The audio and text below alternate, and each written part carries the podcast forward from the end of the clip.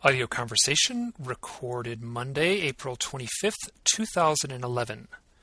Uh, this is a conversation with author Greg Bishop, and I we do not talk at all about his excellent book, Project Beta. That book is a UFO book where there are no UFOs. It's a story of Paul Bennewitz and his his interactions and harassment by what amount to secret government forces. It's a very compelling and strange story. I, this audio interview is a little over two hours long. It's excellent. I was very happy with the final content. We are all over the map, and that's the way I like it. And I also have to apologize. The sound quality is rather poor. Um, I'm not sure what happened. It seems that the uh, Skype fairies weren't really uh, uh, smiling at us. Um, and also, I will add that uh, we did get cut off a lot, uh, which was unusual. I'm not sure why. Um, not to uh, fan the flames of conspiratorial strangeness, but um, every time we talked about reptilians, we did get cut off. And when the conversation does get snipped off, I use a little tone uh, that comes from the GarageBand program on my Macintosh computer, and it is a smooth jazz organ tone, and it's a simple tone, and it sounds like this. So each time you hear that little tone, something got got messed up in the recording, and I tried to salvage it as best I could in the editing. Sometimes that means that uh, things get snipped off mid sentence, and, and I wish I could have played editor in a way that the final product would have been smooth and elegant. Unfortunately, that's not how it came across. We covered a lot of ground on this, and I feel like we dig pretty deep. I really got a lot out of it, and I hope you do too. Please enjoy. Um, hey, uh, you know, I don't have any agenda at all on this thing uh, for for like the discussion here. You you emailed me one and I looked at it and it's like, yeah, well, that's all fair game. Yeah, sure. Oh, I guess I do have an agenda. Yeah, that was just some some few little things. But I basically I have a I have an empty piece of paper in front of me and that, that little email thing was just stuff, stuff off the top of my head. Uh, hey, here, um, let me just ask about the. Uh, hey, um, you said on uh, the, the March 30th that you saw what you are referring to as a UFO. Well, it was it was in the air and I didn't know what it was. So it's unidentified and flying. Okay. Well, it was hanging in the air. I guess that it qualifies as flying. I, it's an unidentified aerial object, mm-hmm. or was. And just, uh, just, go ahead and describe it. It was um, completely black, and it appeared to be glossy, and it was like an eight-pointed octagonal star. And this was at about probably 15, 20 minutes before sunset, right near the beach in Santa Barbara, which means that it's and it had it was faced out towards the beach, but it was perfectly um, uh, perpendicular to the ground. It wasn't leaning like a kite. And then it had a little line coming out from it that looked like maybe a tail coming from the exact middle. But the tail was completely straight and it had these um, regularly spaced kind of rectangular objects on it, probably eight or ten of those. Okay, I'm but looking, was, I'm those looking, were all completely straight too and black. Okay, I'm looking at the illustration you did, which is posted on your UFO Mystic site. And uh, yeah, it's really rough. Well, yeah, but it certainly gives me an idea of what, what you're describing. So so that's that that I'll post that on the show notes just to. Yeah, everybody's going to think I'm hoaxing it because of a, because of one UFO hoax did on my friends, but I saw this at the airport as I was leaving. And the fact that I don't really particularly care what it is and I'm not making a big deal out of it should let people know that I don't I'm I'm not hoaxing anything. Okay, you're not trying to profit. Huh? You're not trying to profit in any in any way. Yeah, my flying instructor actually said maybe it was a kite and I said, "Well, it wasn't moving 1 inch." I don't know. I was pretty I was probably about a quarter mile away from it, maybe. I went back and looked uh, at the area, and the place it was hanging over was a marsh, like a salt marsh. Mm-hmm. And there's no plants in it or anything. It's just kind of like a slough or something with a bunch of with a bunch of goopy salt water in it next to the beach where birds hang out and probably eat, you know, crabs out of the mud or something. But it's right at the end of a runway, so I don't know. Maybe it was something to do with the airport.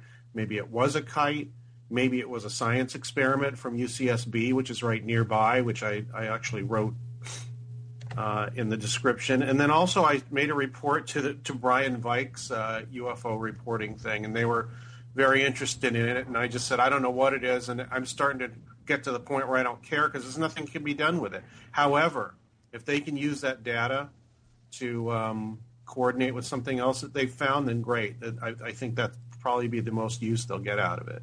So they were going to call the airport tower and UCSB and all those people. Oh, so they were going to play the role of investigator. Yeah, I, I don't really.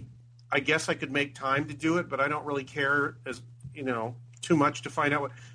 You know, if I found out it's something that I didn't know that's unidentified, where does that leave me? Just means I saw something that's unidentified. And then you'll never know because you can't check every single possibility on something like that. So close to the ground, maybe maybe a hundred feet, standing very still and right near two places where you would, ex- you know, one place you would expect to have something in the air, an airport, even though it wasn't moving, and also right near another place where research goes on, a California, uh, Cal- uh, uh, University of California school. Mm-hmm. So there are a myriad of things it could have been that would make it identified, but I don't really care if it is or not, uh, particularly because, like I said, if I don't if I don't find out what it is, how is it going to change the UFO field or me or anything? It's not really. Mm-hmm. If I didn't care about UFOs or hadn't previously cared about it, I might assign more importance to it. You know, it's interesting. A couple things. Um, you know, I have a story that I'll share, which is, which is, uh, as a little kid, I must have been in junior high school. We, I was at the beach with my parents in Florida, and it was nighttime, and I remember looking off um, towards the ocean, and there was this light out over the ocean, and it was zipping around and making these moves I've never seen before. It was just like this sort of glowing pale light, and it kind of zipped and herked and jerked around, and, and I was I was just it was like this kind of feeling went over me, you know, like this, you know, kind of the blood almost drained from my you know the back of my neck kind of feeling, you know, that kind of oh yeah. my god, what am I witnessing? And I ran down to the beach and um, there was a family flying a kite, and they had tied uh, like glow sticks onto the kite. Oh. So, it, had I have not run down there, I would have this great run, this great, you know, mysterious story to share. Um, so that was yeah. that was actually a surprisingly good lesson for me. Yeah, I didn't. I don't know what to make out of it, and um, I, I if it's unknown, that it's unknown. And the only value, like I said, is if they can take that data and co- collate it or correlate it with other data that they have that would either identify it or add it to the database of unidentifieds. Other than that, I don't think there's any real value in my sighting. Yeah, it's interesting. And, and then you also say that so it was windy. You talk about the flight that day in the in your report that you wrote online that it was windy that day.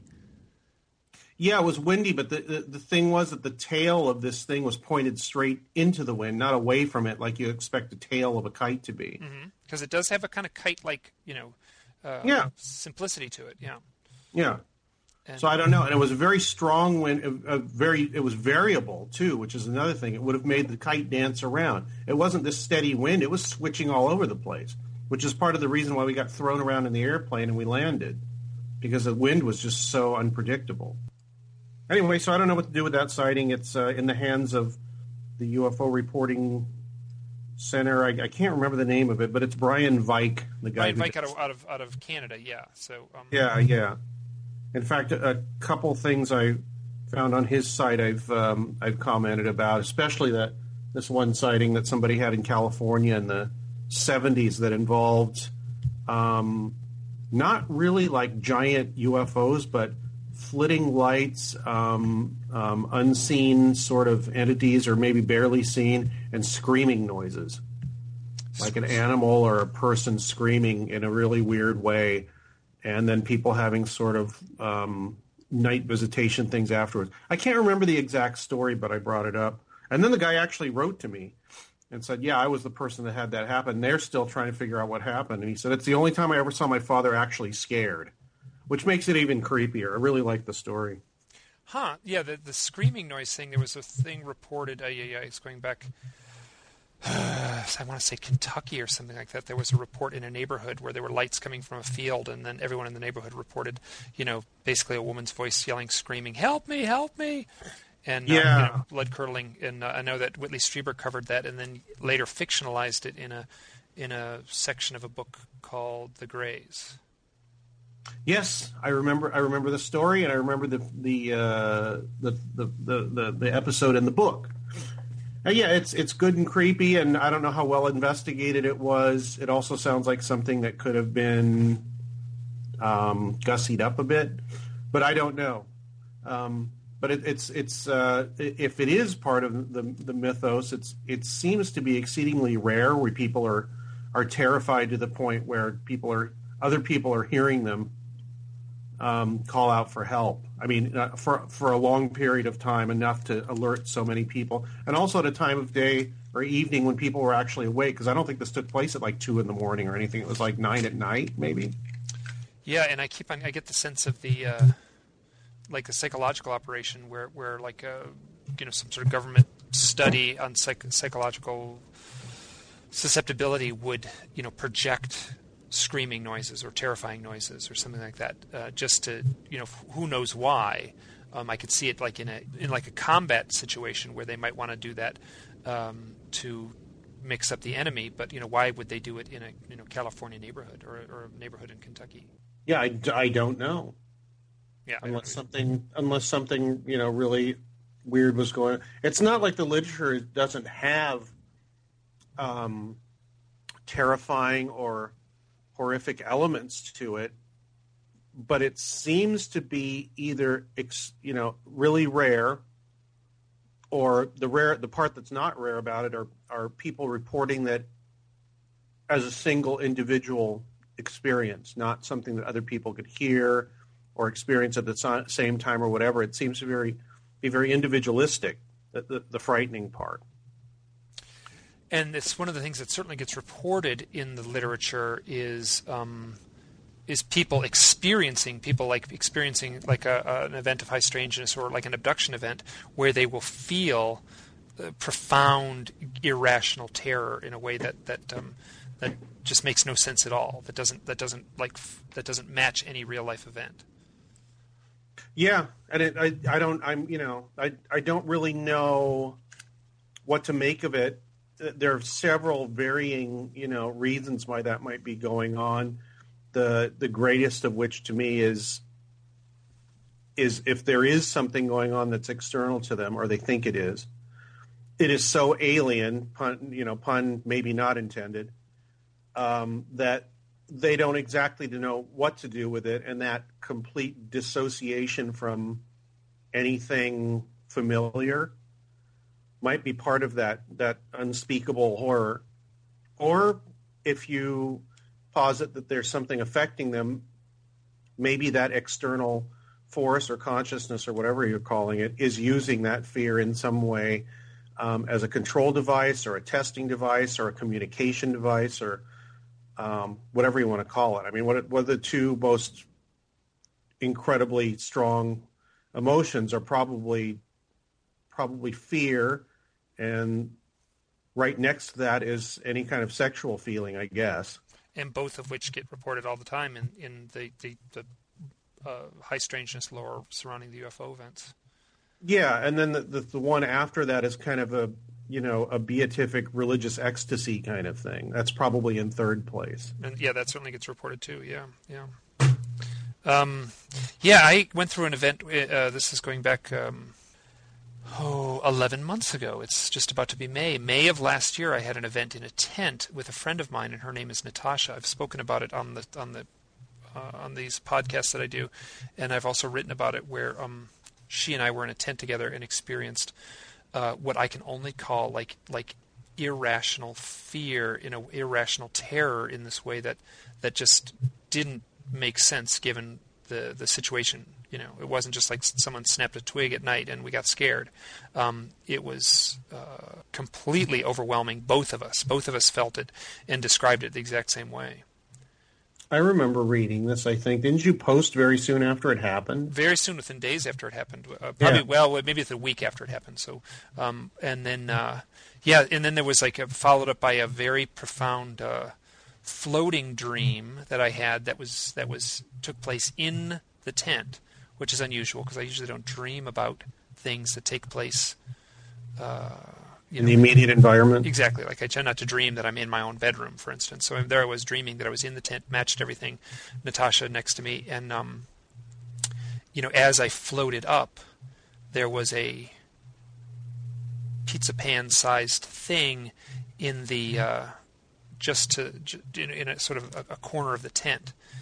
It it seemed like nothing more than a a round mandala of light and then I, I continued floating up and as far as I know it just like it felt like there was like a you know if it was a movie there would just be like a little lap dissolve and I would be in this other realm.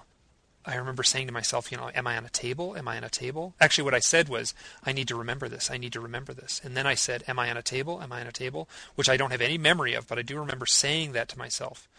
And then the next thing I knew I felt like Natasha was tapping me on the shoulder or she just announced, um, Mike, you're floating and then whoosh, I was back in the tent. And then I don't really remember waking up until the next morning. Yeah, I just had read a bit of that and maybe had not read the entire narrative because I don't remember the mandala type thing or the dream. I just remember the extremely terror filled, and then there wasn't didn't seem to be any reason for it, as I remember. Mean, I mean, there wasn't like glowing things around. No, we never saw like a you know we didn't wake up in the morning with a burnt uh, circle you know um, in the in the forest there. Um, what is interesting, and, and, I've talked about this. It's interesting. I've talked about this. I'll, I'll link to it, but um, I talked with Leo Sprinkle about this event, and oh. Um, and he uh, did you know that Leo Sprinkle channels? Yes. So he channeled for me, and in like sort of did a uh, um, you know a little channeled short channeled session where he tried to decipher what may or may not have you know like taken place there. It was very interesting because because this is something that sort of matches my sensibilities very nicely. He just immediately went into metaphoric uh, interpretation, you know, like what the fear might represent and what the floating might represent, and he sort of painted this picture like you know, like a like something out of a like a Knights of the Round Table or something like that. Literally, like you know, going to the cave where the dragon is to confront your fears, and then um, the next day, uh, Natasha and I felt surprisingly fine after the whole thing, and and she shared some events of that night which we could were like incapable of talking about that that evening um, like when the event happened, we were just so freaked out, and and uh, it was strange. And then uh, you know both of us promptly fell asleep, which is, seems irrational too, just given our like my my heart rate alone would would not have allowed us to fall asleep. But Leo went ahead and, and interpreted. It was great. It was really interesting, and I and and um, I don't know whether there's any sort of like factual clues that could have come from his channeling, but it was a very it sort of took it to almost like a mythological level, which is kind of where where you know my sensibilities tend to tend to lie. Well, maybe he picked up on that.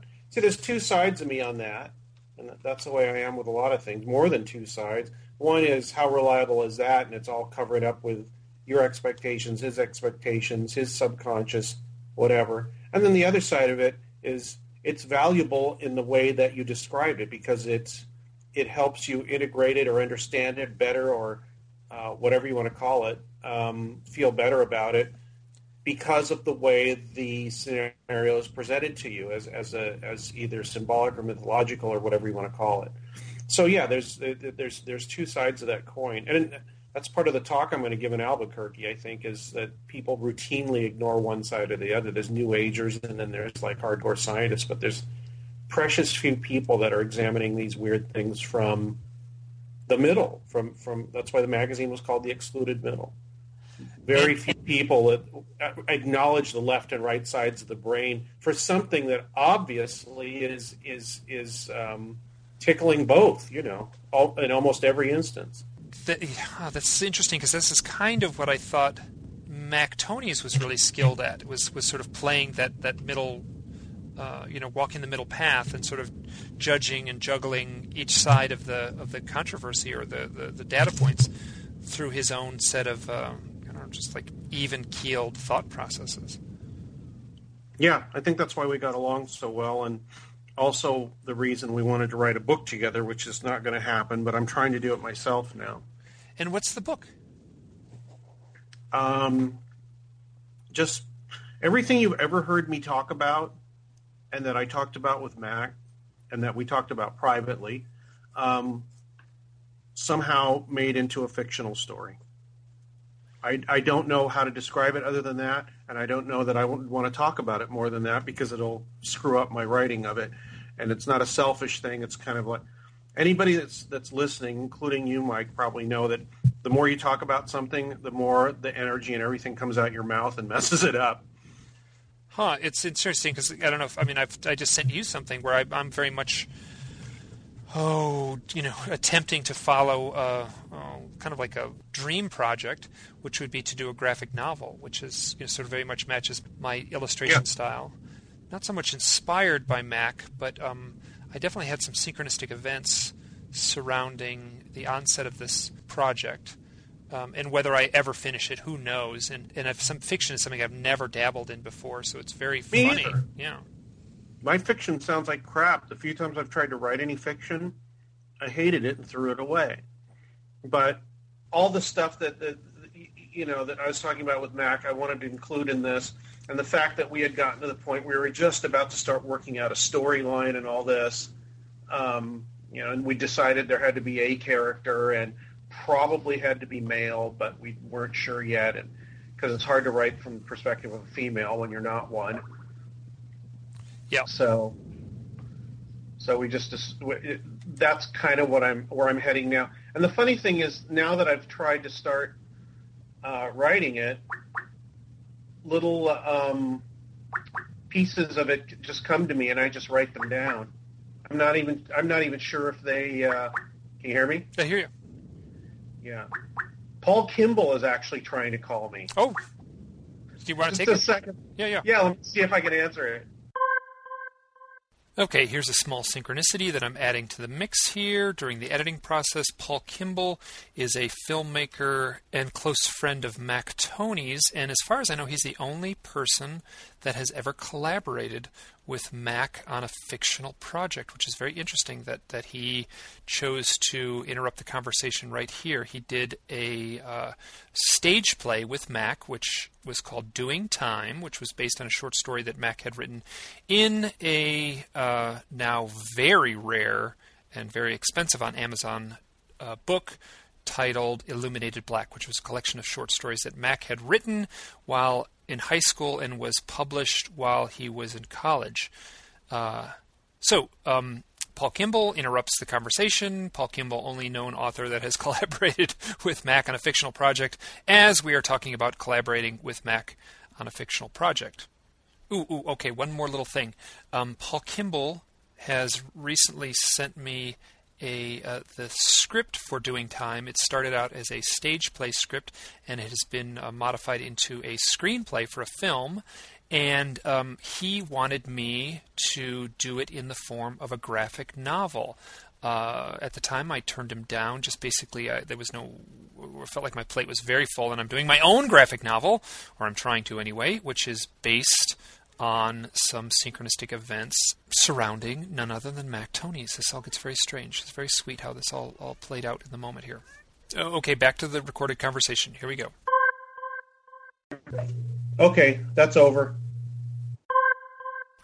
Okay, right there, uh, Greg and I got cut off again. Uh, we mumbled about a bunch of stuff that ain't relevant at all to this conversation, but we did start talking about his own audio podcasting series, which is called Radio Mysterioso, and we talked a little bit about how that the, it had been down or it has been down, and, and just the complications of bringing it back up, and all kinds of stuff with websites and host servers and, and kind of boring stuff. But he changed the subject to guests he wanted to have for his show, and, and I'll, we'll pick up there but when that happens, I'm going to go back to you know try and get people like Whitley Strieber on and maybe even Leo Sprinkle because that's that's somebody nobody really really thinks about too much, and he was really cool and very helpful when I was working on Project Beta.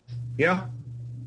Yeah, he's like a, a living treasure that nobody really talks about or talks to. Yeah, and I consider much. him to be like, uh, oh god, as far as like in the history of UFO research, he's uh, I mean, he's right there at every step of the way. I mean, just you know his his interactions with the Pascagoula case, as well as um, oh, what was the University of Colorado yeah. study that was done in the '60s? Yeah, so weird. I mean, the guy was you know started out to be a um, you know an academic working as a as a professor in psychology. I think he was a psychology professor at the University of Wyoming, and um, and now he's you know he's channeling you know, after retirement. And you talk to him, and he's as he's as calm and centered as and and self-aware as as anyone I've ever interacted with. You know, he, he has a he has a radiant glow about him when you meet him, and. Uh, uh, I was at a UFO conference, and um, I can't remember who I was talking to. You know, Leo Sprinkle would walk by, and literally, like you know, the people in the know would just you know fall silent and just sort of yeah. watch him walk by with Ugh, okay, we got cut off again, and we talked about uh, Leo Sprinkle and how what a magical guy he is. It just went on and on and on, and we lost it all. Sorry. The most important thing is your interactions with other people, not uh, other souls, not your not your own spiritual journey, because that's just part of it. So um, it's a weird way to talk about an abduction researcher, but I think it just, like you said, it describes um, Leo Sprinkle pretty well yeah, that's you know that's fine, and it'll scare all the people off that want to be nuts and bolts and want to have it quote unquote scientific and all that. And uh, that's too bad. And yeah, parts of it seem kind of loopy and new agey and you know uh, unicorns and rainbows or whatever you want to call it. But what are you going to do? Make fun of somebody that's that's got that much history behind him, that much knowledge about the subject, that et cetera, et cetera. And it, it, when I talked to him, he still seemed grounded enough that, you know, he wasn't going to. He's not spinning off into the void in, into new aginess. He just he has just accepted that part of the experience. I um I have an acquaintance that I've met with um, at conferences, and she has ha- shared some of her story, and um, she also has. Uh, I'm going to be very cagey here because I don't want to give anything away. She's a very private person. I don't want to um, say anything, but she has. Uh, she was very helpful for me because she sat me down. I was I was at a conference, and I was I was there was a certain point when I was pretty freaked out about this stuff, and she was very good about um, just uh, you know saying you know these people all are coming from different places and as far as you know i was having trouble just the divergent stories i was being hit with uh, especially in a conference environment where, where I was making a real effort to talk to people uh, in you know the attendees, and uh, I heard some wild stuff, and some of it was very hard to believe, and it was very divergent. Lots of uh, stuff was uh, you know seen through the light of of you know pink unicorns and rainbows, and and angels and space brothers and galactic federations and things like that, and I was having a hard time, but she I don't know how to say it. She kind of talked me down. You know, she kind of said, like, listen, you need to listen to these folks because it's only their story, and you know, do your judgment later after you know listening to, to enough of them. Yes, in essence, she gave me like really great advice. The the the point is that every once in a while, something profound, at least to you, will will, will emerge. And I try to listen to you know a lot of people, depending because my filters used to be no filters which I think helped for a long time. You know, not no filters meaning I believed everything, but no filters meaning I listened to everyone.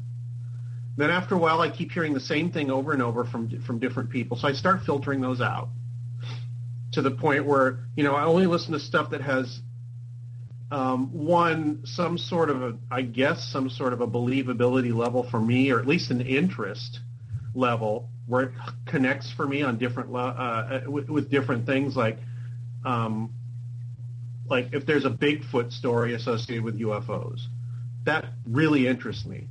But you know, Space Brothers coming and uh, telling somebody that you know they have to change their life or go vegetarian or start a group or whatever doesn't interest me in the least. That's just the way I am.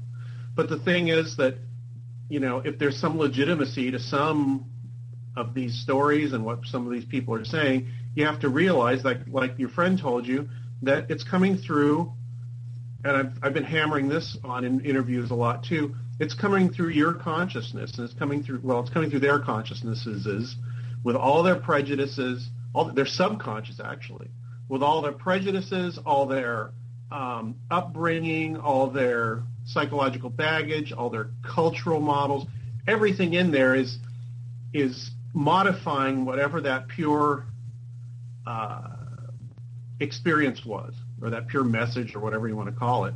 And so, you know, you, you talk about that friend that's had some some um, reptilian experiences, whatever that might be. You you kind of think about it that people are people are individualistic in the way they think about things and the way they live their lives, but they kind of fall into groups. Like I like to fly, but my wife doesn't.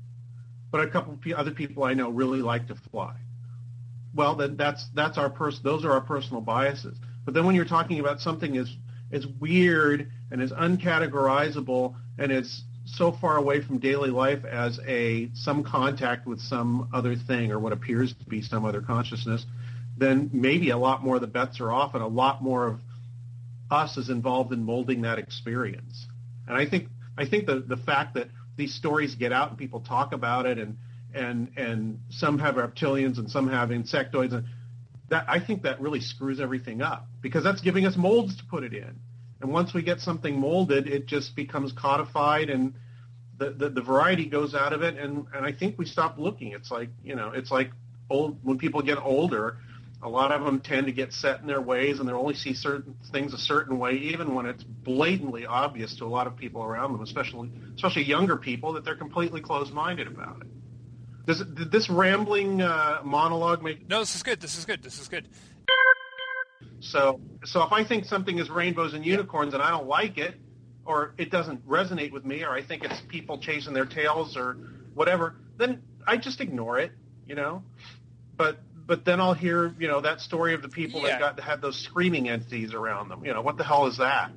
That touches me on some other level that is interesting to me, or or um, or the and Bigfoot too, thing, so. or anything to do with um, separating fact from fiction in a. Uh, in a, or fact from oh, known from unknown with, with secret government projects. That kind of stuff fascinates me. But that's my prejudice, and I know it. And those where I'm, that's where I'm going to find my answers if I'm finding anything. And the other thing is I'm not I'm not sitting here going, eventually I'm going to tick off all the boxes and I'm going to have the answer.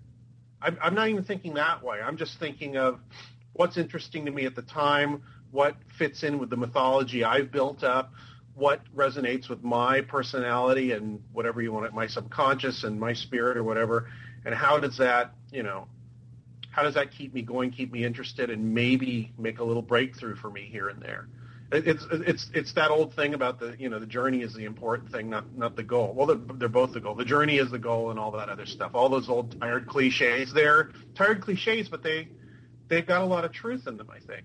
And it's different for everybody else, for, for, for different people, especially with this weird stuff. And a lot of people don't realize that. And those are the people that get shrill and nasty and that you don't want to really hear from anymore. And I, I think they're too narrow and focused and don't really pay attention to the subconscious and how, what that that uh, contributes to the process. However, on the other hand, I haven't been through what they've been through, and then somebody who I trust, I pretty much trust their judgment, um, as far as I know them. Like Peter Robbins, who knows Bud Hopkins very well. He's worked with him for many years. He has a completely different opinion of Bud Hopkins because he's been through it with him. So, you know, who am I to say these people are full of crap? I I can be I can be critical of it because you know when you're outside of it, it's a lot easier to be critical of it. And maybe if the people that are you're being critical of heed some of the criticisms, they can adjust their methodology to make it a little more either rigorous or acceptable or whatever. But there are parts of that research that nobody will ever accept, which which uh, those hardcore abduction researchers accept as you know rock bottom truth and absolute reality, even though they can't really prove it to anybody else. I think the problem comes in is when they try to prove it to other people. Very much so, and it must be. I mean, it must be like you know running uphill in sand in a way, yeah. trying to trying to share what they've learned to a wider public. You know, I mean, however many books they've sold, it ain't that many compared to you know, you know, like if the if the story is real, and I believe very strongly that that there's something to the abduction phenomena, uh, something very real about it. Um, if that story is real, shouldn't like shouldn't it be like the most important thing in human history? And uh, and it's somehow so easily dismissed, and uh, despite the obvious reasons it gets dismissed with contempt, uh, you know, it's it's, it's uh, I could see why people would want to just shun it.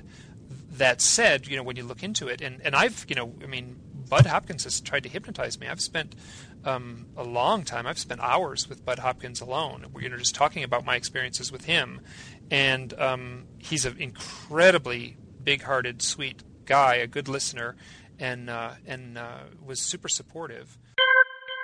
where, where has abduction research gone in the last maybe 10 or 15 years? Nowhere. It has kind of died out. The stories are the same. Doesn't seem like anything different's happening.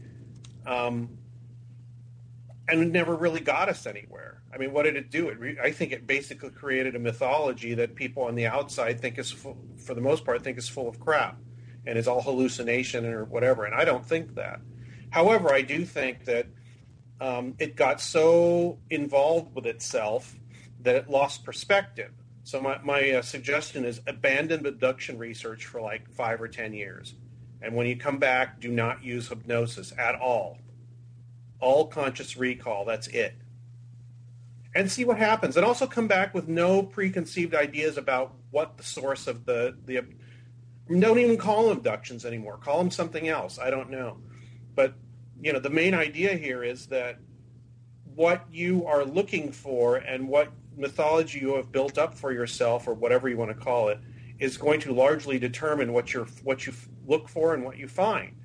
I bet if they start looking with no filters on or with some other different idea, the abduction research will go in a whole completely new different direction which may have little or nothing to do with the UFO thing. Yeah, I would be very cautious to say, you know, in fact, I'll, I'll just I'll disagree strongly that, that I do not think that the abduction research should be abandoned for five years. And the reason is, is um, I've sat in a lot of uh, you know abduction support groups where people sit in a circle like a like an Alcoholics Anonymous meeting, and I've talked to a lot of abduction researchers. Um, at conferences, I've made an effort to reach out to these folks and talk to them on the phone, and uh, the people are in you know the people who show up at the abduction researcher's door yeah. are people who are in severe psychological anxiety. They are they are not going there lightly. They are going there yeah. because they are dealing with something that is that is uh, impacting their life. That, that's a tough one because you can't just leave people out in the cold. And i realized that when i was writing the, the talk but i think that the book writing part and the and the lecture part and the TV documentary part and the the whole thing, all that should be done away with right now and, and get back to a basic helping people and trying to understand what the thing is without saying it's aliens coming from another planet to take our genes and then and that I think that does a disservice to the people that are in the psychological in in the, uh, uh, the in the distress too, because that's the only model they have for it. Yeah, yeah, uh, you know, and I agree that that that that model um, is it seems to be there's a theatrical end of things, and it certainly seems to be presenting itself that way. As a society, accept um, evidence for yeah. things, so that we can work it into our you know concrete reality, because that's all, all anybody works with really as a, as a society. We don't worry about our dream states. We don't worry about altered states of mind, which people are in all the time um, we don't worry about any of that stuff. All we worry about is what is real. But what is real is very limiting in the way we have it uh, uh, defined right now. So it's really hard to get people that, you know, an, an abduction research group mainstreamed in any way. And I don't think it should be. I mean, I think it's it just by doing trying to do that, you're putting constraints on it which shouldn't be there. But on the other hand, having people saying it's aliens coming from another planet to collect our DNA because that's what we've been finding for many years is a result of them looking at something that is unprovable, uncontrollable, um, based on 95, 99% personal individual experience the, you know, if, if that's the case, then how do we know we're dealing with something that is as it appears? If, if we can't produce it on demand or have other people experience it when they want to, how, how do we know we're dealing with something that's that's that is what it seems or is what we think it is? We we don't. Yeah, adapting to the expectations as well as um, sort of presenting itself theatrically in a way, you know, that has to that has to be um, you know mystifying to the individual. You do you know Barbara Lamb? Yeah, she tells a story where, where she's very open about it, and it's very interesting to hear her tell this story because she's a very sweet, uh, you know, little grandmother from from uh, California, and sh- and she tells a story of um, uh, she's you know middle of the afternoon and she's walking from one room to another in her house and she walks through one door and then standing in the living room is a giant like eight foot tall reptilian wearing like a, a uniform. And uh, you know absolutely there solid real you know lit by the bright light of day coming through the windows. And she's uh, Yeah. walks up to it feels no fear at all and and holds its hands and looks into its eyes and says you know why don't i feel any fear and then the the giant reptilian you know telepathically replies. Uh, it says i have been genetically engineered so that you don't feel any fear. And the next thing she knows she's standing there in the living room and it's dark and it's nighttime and she uh, you know like i can't remember how many hours have passed. I'm going to say you know like you know four Yeah. hours have passed and and she doesn't know quite what to make of it. And um and i don't know if she i think she went through some hypnotic regression to try to make uh, you know get some answers to that um you know it's a it's an amazing story when she tells it. Maybe it was maybe it was uh, psychologically engineered by her own mind to be in a format that she could interact with or accept or whatever. And it goes all the way from it's a Yeah. hallucination because she's been doing um, so many regressions with people and is so into it and that it just popped out of her subconscious like that. Or there is some external agency which is trying to affect her consciousness in some way and it manifested as this. I, I don't know what the answer is there. I don't know if it's external or not. I, I think as a whole, the whole UFO thing, or at least the, the close encounter thing of the third and whatever kind you want to call them, I think there is something there that is not human, that is interacting with us occasionally. However, past that, I don't really want to make a conclusion. However, you know, if I'd been through what you had been through, or S- Strieber had been through, or any number of thousands of people, I might feel differently about it. You know, I have not gone through what you people have gone through, so I, I cannot make a any kind of categorical dismissal or pronouncement on people's you know personal perceptions. Um, the best I can say and the most charitable I can be is I'm fairly certain there's something outside of their consciousness which is intelligent and does affect them occasionally, some of them. and I um, am very cautious to to give myself a label. th- that that category of experiences that most people don't take it seriously. In fact, the people who could who might be able to do the most good in solving it or helping people don't take it seriously. But that's what that's what I was saying about abduction research. I don't think I think that people that, that call themselves abduct UFO abduction researchers, um, I don't particularly care to listen to them anymore. At least their public pronouncements. Oh, that's interesting. And I will say, you know, their public pronouncements are oftentimes very carefully scripted in a way where you can you can sense that they have. Uh, you know, researched something, whether it's a case or a series of cases, you can sense, or at least I can, that they're being very cautious. And, and uh, uh, you know, Bud Hopkins is one of the examples I've used. a lot of people who you think are kind of hardline ETH people or hardline abduction people, whatever, when you get them private, like at the bar or whatever on a personal level, you will hear a lot different things than you would have heard otherwise. And I think the, the fact that they are speaking to people who have hired them to talk and have come to see them talk, want to hear certain things, don't want to be freaked out by anything or confused by things that don't fit the mold. They don't do Ah, How strange! Are we getting uh, are we getting controversial and getting? I don't know. I don't know. I was one thing when yeah. Once once you bring up the reptilians, all bets are off. Um, uh, yes. So I wasn't trying to upset you. I'm just trying to tell you that I think it's a really difficult area to kind of make a hard and fast decision about. And then even more importantly, you things are screwed up when they when when they go public, which is when I say about get rid of abduction research. I'm not saying get rid of it completely. What I'm saying is get rid of the public aspect of it for a while. Yeah, and I and I see that as as as a little bit um, impossible, maybe you know, because I, I think that there's a lot of people you know very deeply immersed in this and very deeply involved in it, and that that immersion and involvement may be uh, literally um, obsessive on their part. Yeah, You know, it might people- be. I'm, I'm talking about this. Yeah, I'm talking about suggestions. I'm not saying this is what should be done. I'm kind of like, you know, maybe if we were a little less concerned about what other people thought or about, you know, selling another book or speaking at the convention and letting everybody cheer and be happy with what we say, a lot of these people, I don't mean we, me, because I don't, I try not to really care what people think. I mean, I care what people think if they think I'm being an asshole because I don't want to be. But the the fact that there are groups that support and, and individuals that support a certain way of thinking, I think that does the the study and it does the a percep you know a better perception of the, the, the, the phenomenon a disservice because you're channeling something into categories when it refuses to be put into categories. I think.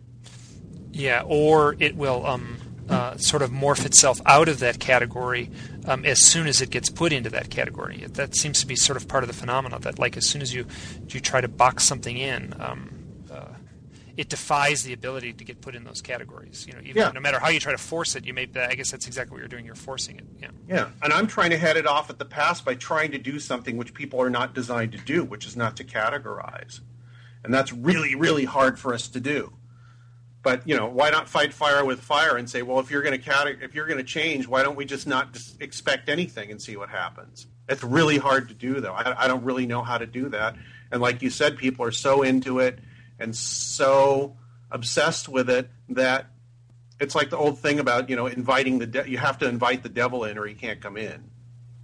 Yeah, the stories are so strange. The stories are so profoundly weird. I, I um, spoke with a woman, and I've been trying to get her to do an interview. She said yes, and, and someday I'll follow up on it. But she has a story where on one night she saw um, three Bigfoot in her yard. Her kids saw shadow people in the house, and and when she ran out to find her husband in the garage, there was a, a giant triangular UFO hovering above um, basically their driveway. They were in a very rural setting, and and the UFO was flittering in and out of reality like a hologram. Well, who who knows what was happening there? Was she the only one that reported this, or she? You said her kids were seeing. It sounds like her husband saw the UFO and her kids saw the shadow people, and she's the only one who saw the, the five Bigfoot in the yard. Ha! I I really like that story because either it, well, on the one hand, you could say, well, it's somebody playing psychotronic tricks on them, but on the other hand, you can also say that the the the the, the, phenomenon is so weird and so adaptable that. You get five people in the room; they're all going to see, or five people in the field. They're all going to see something different, and it's not like that hasn't happened before. Yeah, and it seems like, according to her story, it's very interesting. She was she was a, she's a Native American, and she, her family's all Native American. She's Canadian, and she was in a she had a teepee on her yard, and a friend of hers had just died, so she went to perform like a little ritual in the teepee. She was burning sage and pounding on a drum. Um, and not much more beyond that, but you know, actually performing a ritual act, which somehow uh, could be, you know, was she using, was it like a, a, a ritual magic act where she was uh, inviting these entities in, um, which is a very curious uh, aspect to the story. And, and and that shows up sometimes where people will actually, you know, and I and I know that um, Adam Gorightly has a story about like you know taking acid in the 70s, and and uh, and then seeing a bunch of UFOs upon. You know, actually, what he did say is first he said, "Wouldn't it be funny if we saw some UFOs?" And then, you know, upon saying that, like a, literally a parade of UFOs, each getting more and more bizarre, you know, you know, floated on by. You know, he he postulates that the act of taking acid was in essence a ritual act. Well, you can also postulate that it opened his mind up to um, a variety of things that were there to begin with, or heard his call, or whatever, and then, you know, under the influence of the LSD, he's, you know, it, it, his his subconscious is free to form whatever that that experience is into whatever it thinks that he wants to see. But the funny thing is that he had a friend with him who was seeing exactly the same thing. Exactly, exactly, yeah. And and um, uh, you know, is was that ritual act instead of opening the woman's subconscious? Was that ritual act somehow opening up like a doorway where stuff just rushed in? It seems kind of absurd that there would be Bigfoot, shadow people, and a UFO. Uh, you know, actually a, a holographic looking UFO. She basically described it as flittering in and out like a you know a Hollywood uh, hologram or something like that. Yeah. Um, you know, was you know where was the doorway opened? Was the doorway opened in the subconscious? Was the doorway opened in in our 3D reality? Or yeah, I mean, or you know, a, some combination because there there we go using language to describe something that is probably the reality of it is residing in between all these words we're using. Exactly.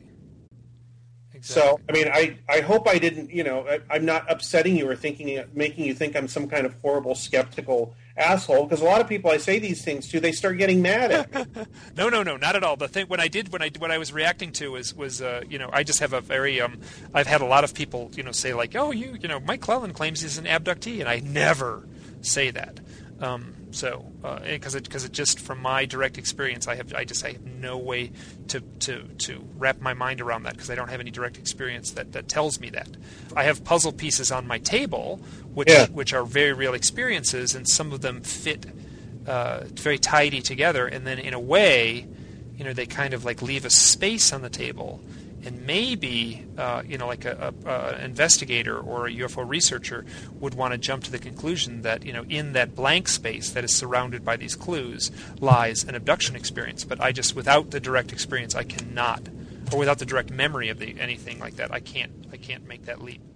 Well, I think that's one of the reasons why I keep reading your stuff and I like your stuff and I like talking to you is that exactly what you said. You refuse to stick it in a category because as soon as you stick it in the category, a huge amount of that experience is going to be slammed shut by your own mind deciding that that's what it is.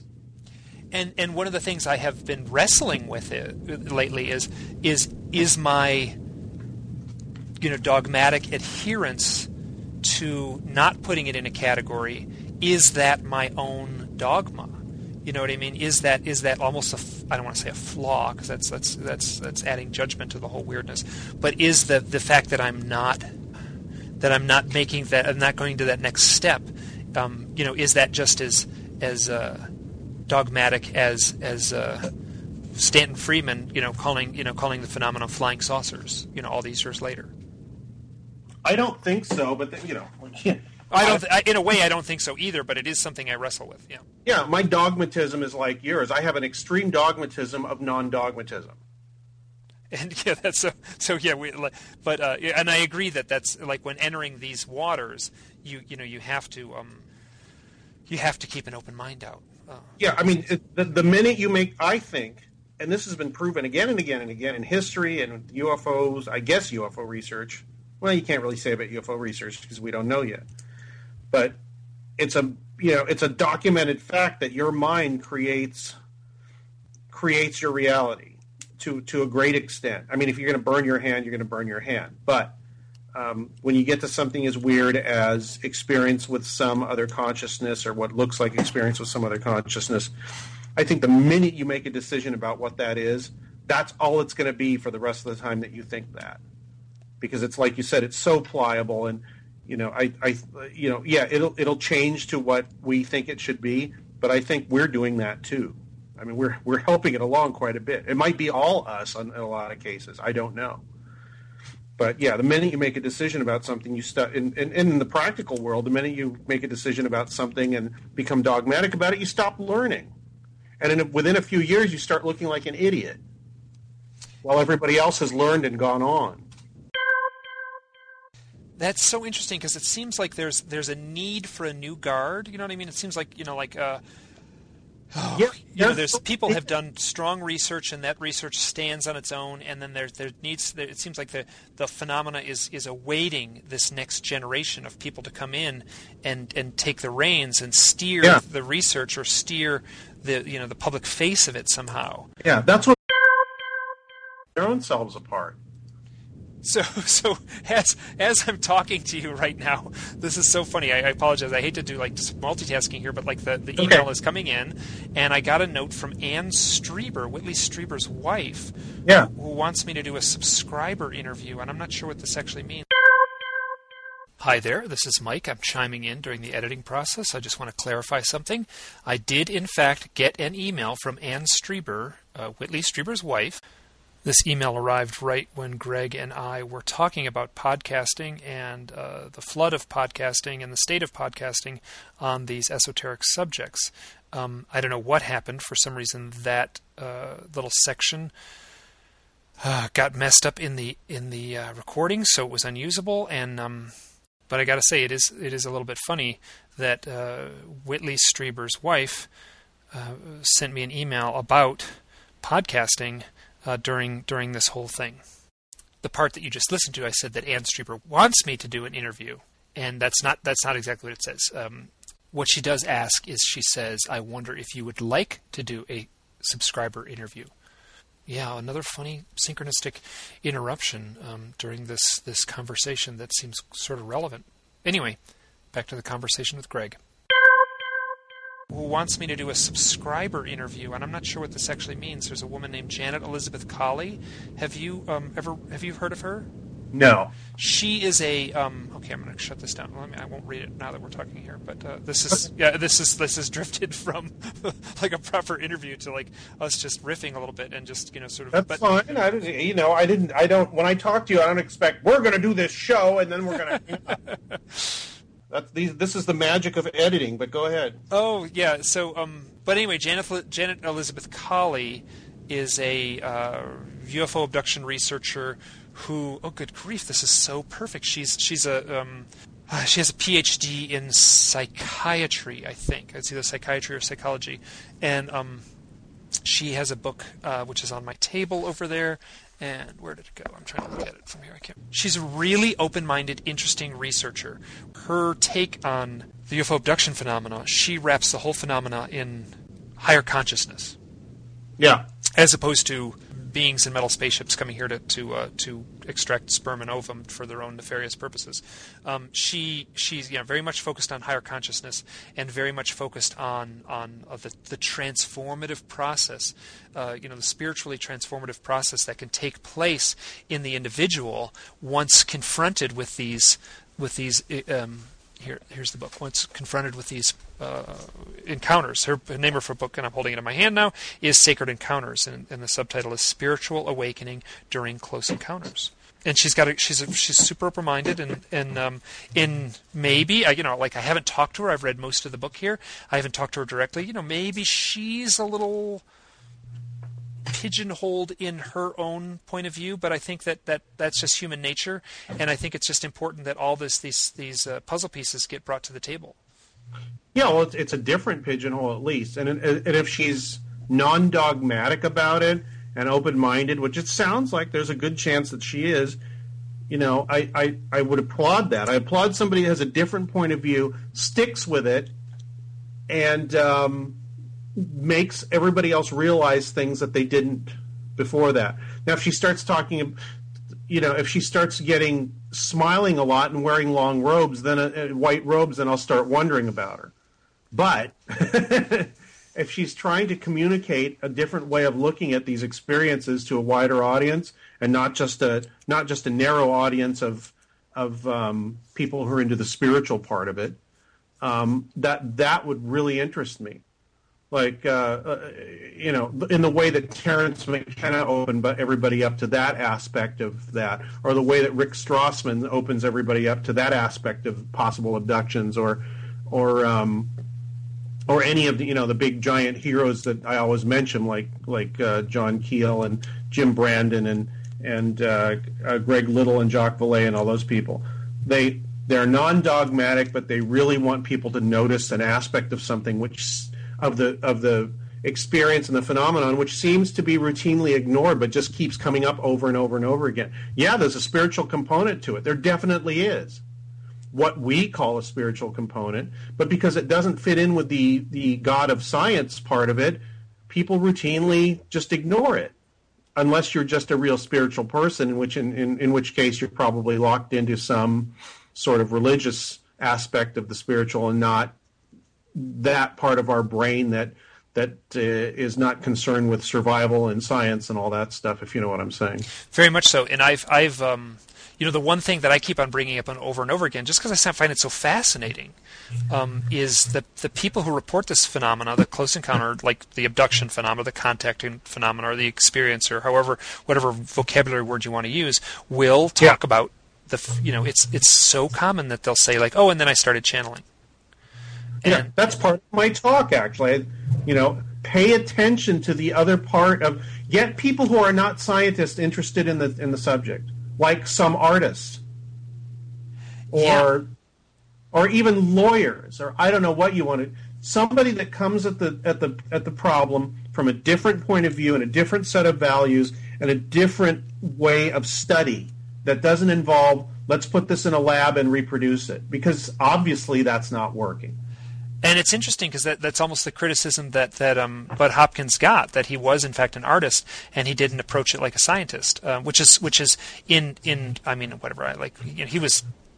You look back at the history of this phenomena, and he stepped into um, uncharted territories. You know yeah. that, that you know he was making it up as he went along, and I think he would agree with it. I and and um, you know, I and having met with him directly and having talked to a number of people who've worked extensively with him, he is cautious, you know, and maybe he wasn't cautious about every single thing uh, in the way that someone doing Monday morning quarterbacking would like. But um, uh, I find his his books Monday morning quarterbacking would like, but um, uh, I find his his books to be really interesting. Did you ever read a book called um, Sight Unseen?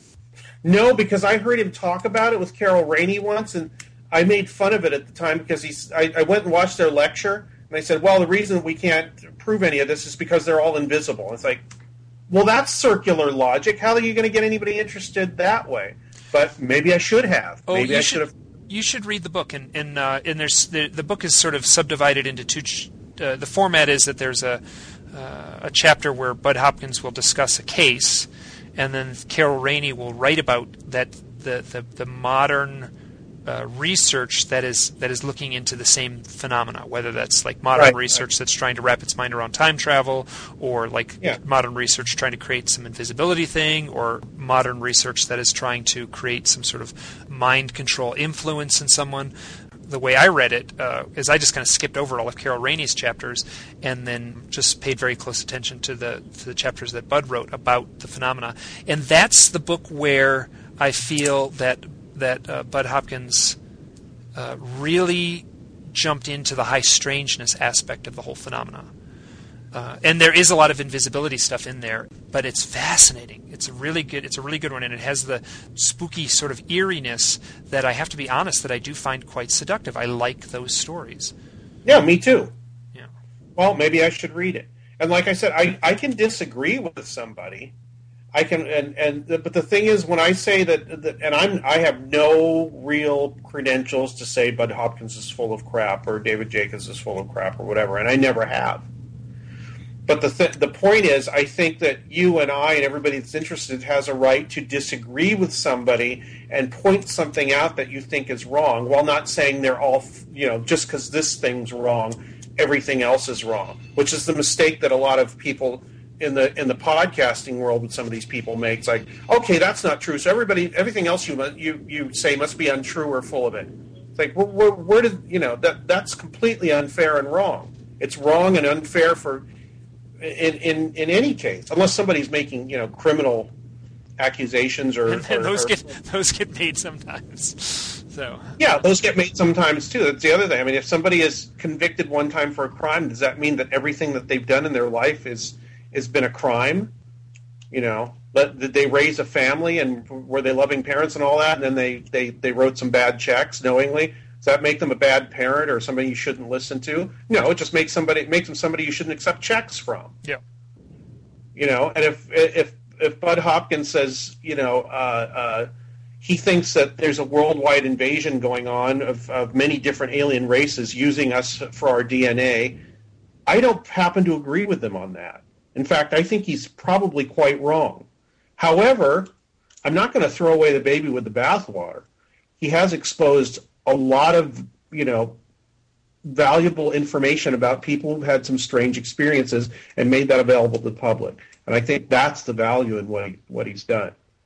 Um, and then, like you said, some of the some of the weird stuff that's in that book, and some of this off the track, out of the box, non uh, traditional, um, you know, not in the program kind of stuff. That fascinates me. Karla Turner said this to me a long time ago, and she and I, I keep this close to my heart. She said, "I think the answer is going to be in the anomalous things, not in, not in the stuff that everybody agrees what's going on or that follows the script. It's going to be in the weird stuff that doesn't seem to fit." She said, "I don't know how it's going to do that, but I think that's you know the the anomalies are where the answer lies because this whole thing's an anomaly." Yeah, and, and it's interesting you brought her up. She is the one one of the one researchers that really had an influence on me, you know, sort of early on as I started looking into this, which is uh, I mean, I guess the, I read Communion in 1991 or 92, and I know that her books came out in the mid 90s. Yeah, yeah. I interviewed her, and then after I did the interview, we kept in touch by phone, and we started talking once or twice a month. And she gave me a lot of behind the scenes valuable information on personalities and leads and all this that I could follow up on. Stuff that she didn't talk about publicly or put in her books or discuss even with some other researchers. And I'm sure she discussed things with them that, that she didn't talk about with me. But, you know, just for that fact and the, for the fact that she really didn't care what people thought and was such a maverick, that's why I really liked her and I was, you know, I was so sorry when I heard that she passed away. And I sort of kept in t- touch with Elton for a while, and then that trailed off too. But at the time, it had a huge influence on me, just just like it did with you. And yeah, it's interesting. And here's like a researcher that, um, you know, had her own set of experiences. Uh, yeah. which is which is very you know those are the folks that I I've I, I kind of made a list up one time of like you know researchers that have had their own set of experiences and then researchers who don't and tried to see Yeah. if there was any kind of uh, you know what showed up you know was one more love and light or one more nuts and bolts and and uh, it, you know it, it was such a short list that it was hard to like you know make any sweeping statements but um Hey, so here, like when Bud Hopkins started out, so this is like the synchronicity thing. When Bud Hopkins did his very first UFO case, he was, uh, you know, I think he, he kind of just started researching it just because it was interesting. But he had a discussion with the, uh, the the guy that ran the liquor store across the street from him, which sounded like a typical uh, New York City character from the 1970s, and you know. uh, Yes, I, I very well remember that and how it was in the Village Voice. He wrote a book uh, article about it, and then it grew, grew from there.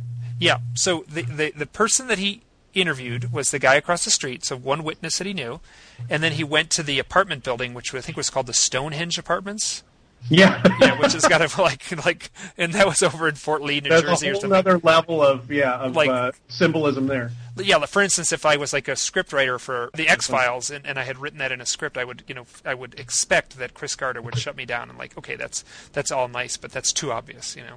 Uh, so then he goes to the to the Stonehenge apartments and says, "Oh, like you know, maybe there was a witness. You know, they have doormen at these apartments, and uh, maybe I can find a witness who was you know working as a doorman." So he walks up and talks to the doorman, and and as they're talking, they kind of look at each other and they say, "Hey, wait a minute, I, I know you." And the other guy says, "Yeah, I know you too." Uh, Bud Hopkins had delivered a painting to this apartment complex, and it wouldn't fit in the elevator, so him and the guy had to carry it up the stairs. I think that's Oh, yeah. So he actually, so he basically shrugged his shoulders and he's like, "Huh, my very first UFO case where I played the researcher, and I ended up knowing both the witnesses." Witnessing, yeah.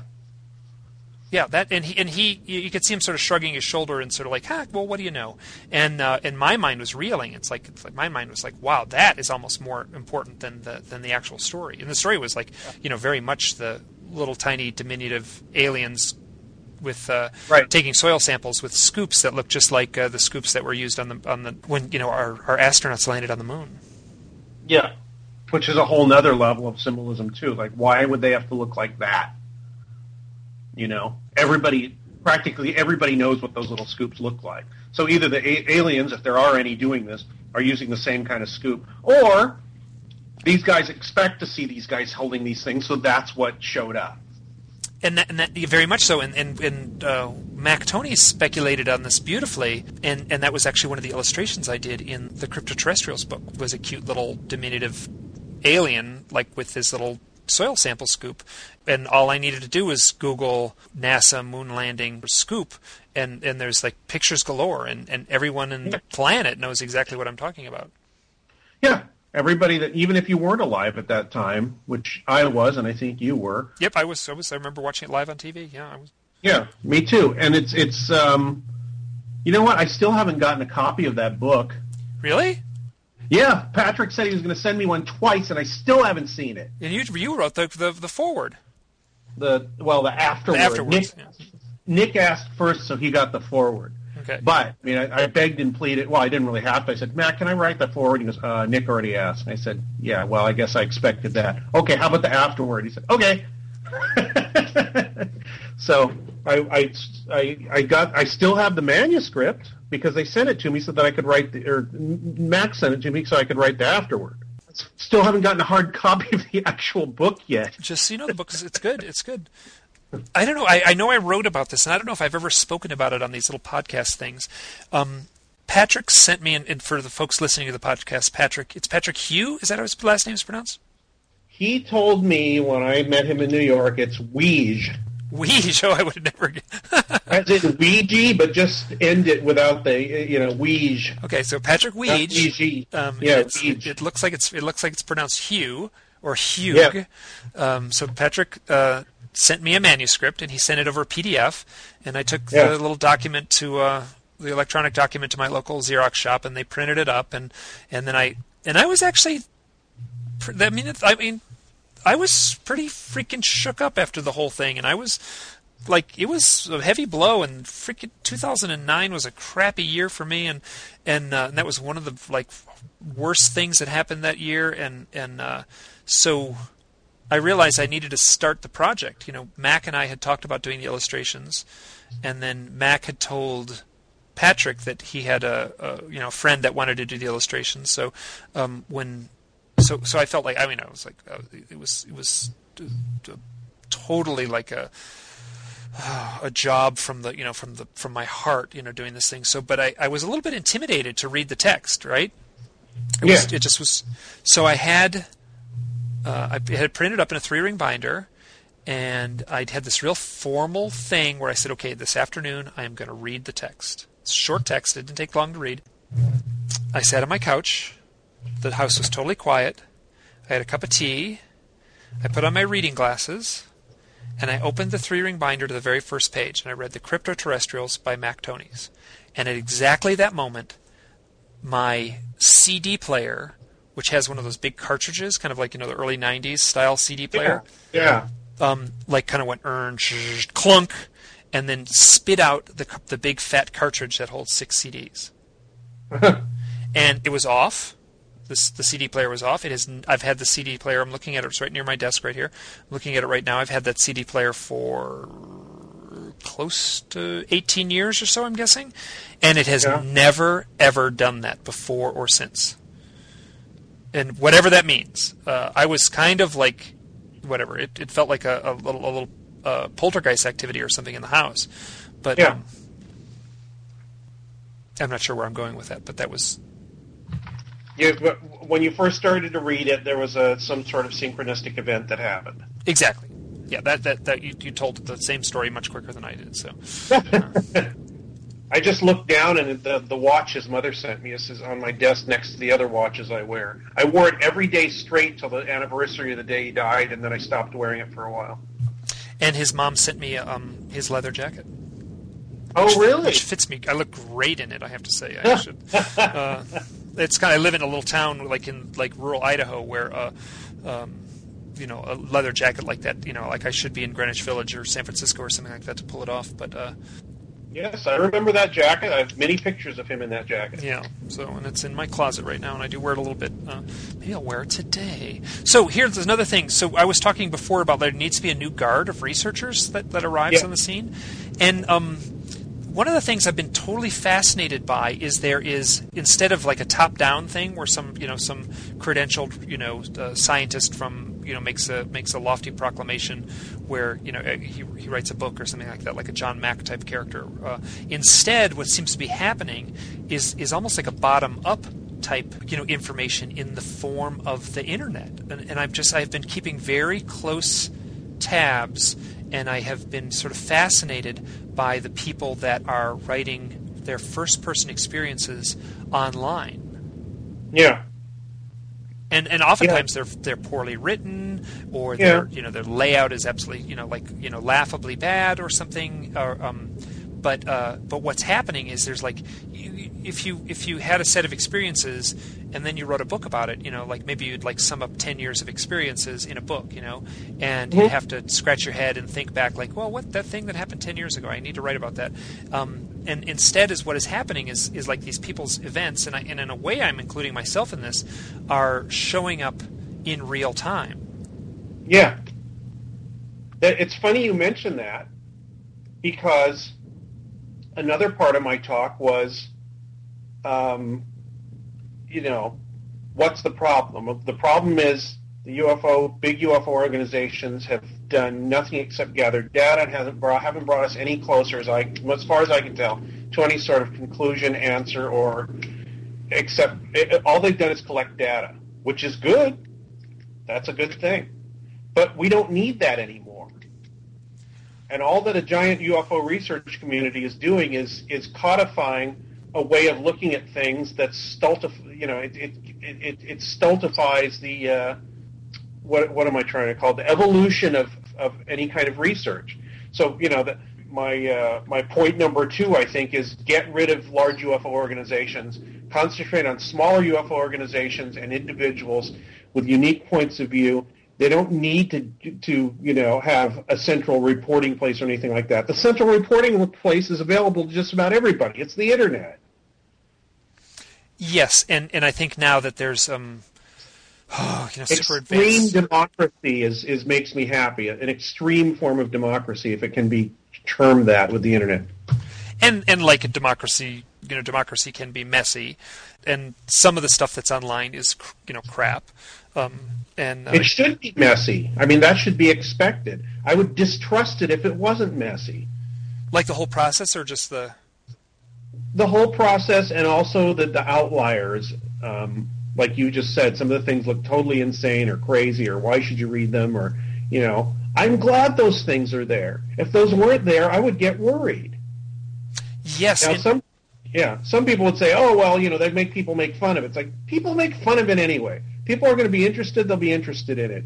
You know, stop looking for any kind of don't don't look for people to respect it. Don't look for don't look for any kind of um, um, seriousness applied to it by the larger society because it's not going to happen. Take you know everybody look at it in the way that you want to look at it. You find three or four other people that are looking at it the way you are. Discuss it. Do research in that direction. Communicate with each other by internet and by telephone. You can do all that stuff, and then maybe you'll make a breakthrough. You three or four or one or two people. or the breakthrough know? may be made um, by someone else, you know, using these uh, first-person narratives, uh, these first-person, you know, sort of heartfelt, unedited s- Yeah. uh, reports, you know, first-person reports. Um, you know, the, the breakthrough may be made, you know, looking at them as as a, as a you know comparing the patterns that show up in those. Who, who cares about a, a researcher will pick up a, a first person account and say, "Oh, there's a Bigfoot in there. We don't need that." Wait a second. yes, we do need that. Or they might say, "Oh, the person claims to have channeled, you know, some at, at some point in their life. You know, there are, you know, we have to dismiss that." Or they may say, you know, like I was on. LSD, and they, they have to dismiss that. And you know, like Yeah. there may be reasons to say, like, you know, I'm cautiously taking this data because the person took LSD, or you know, it may be prudent to say, like, you know, the Bigfoot anomaly is rare in the UFO phenomena, but it is not unheard of.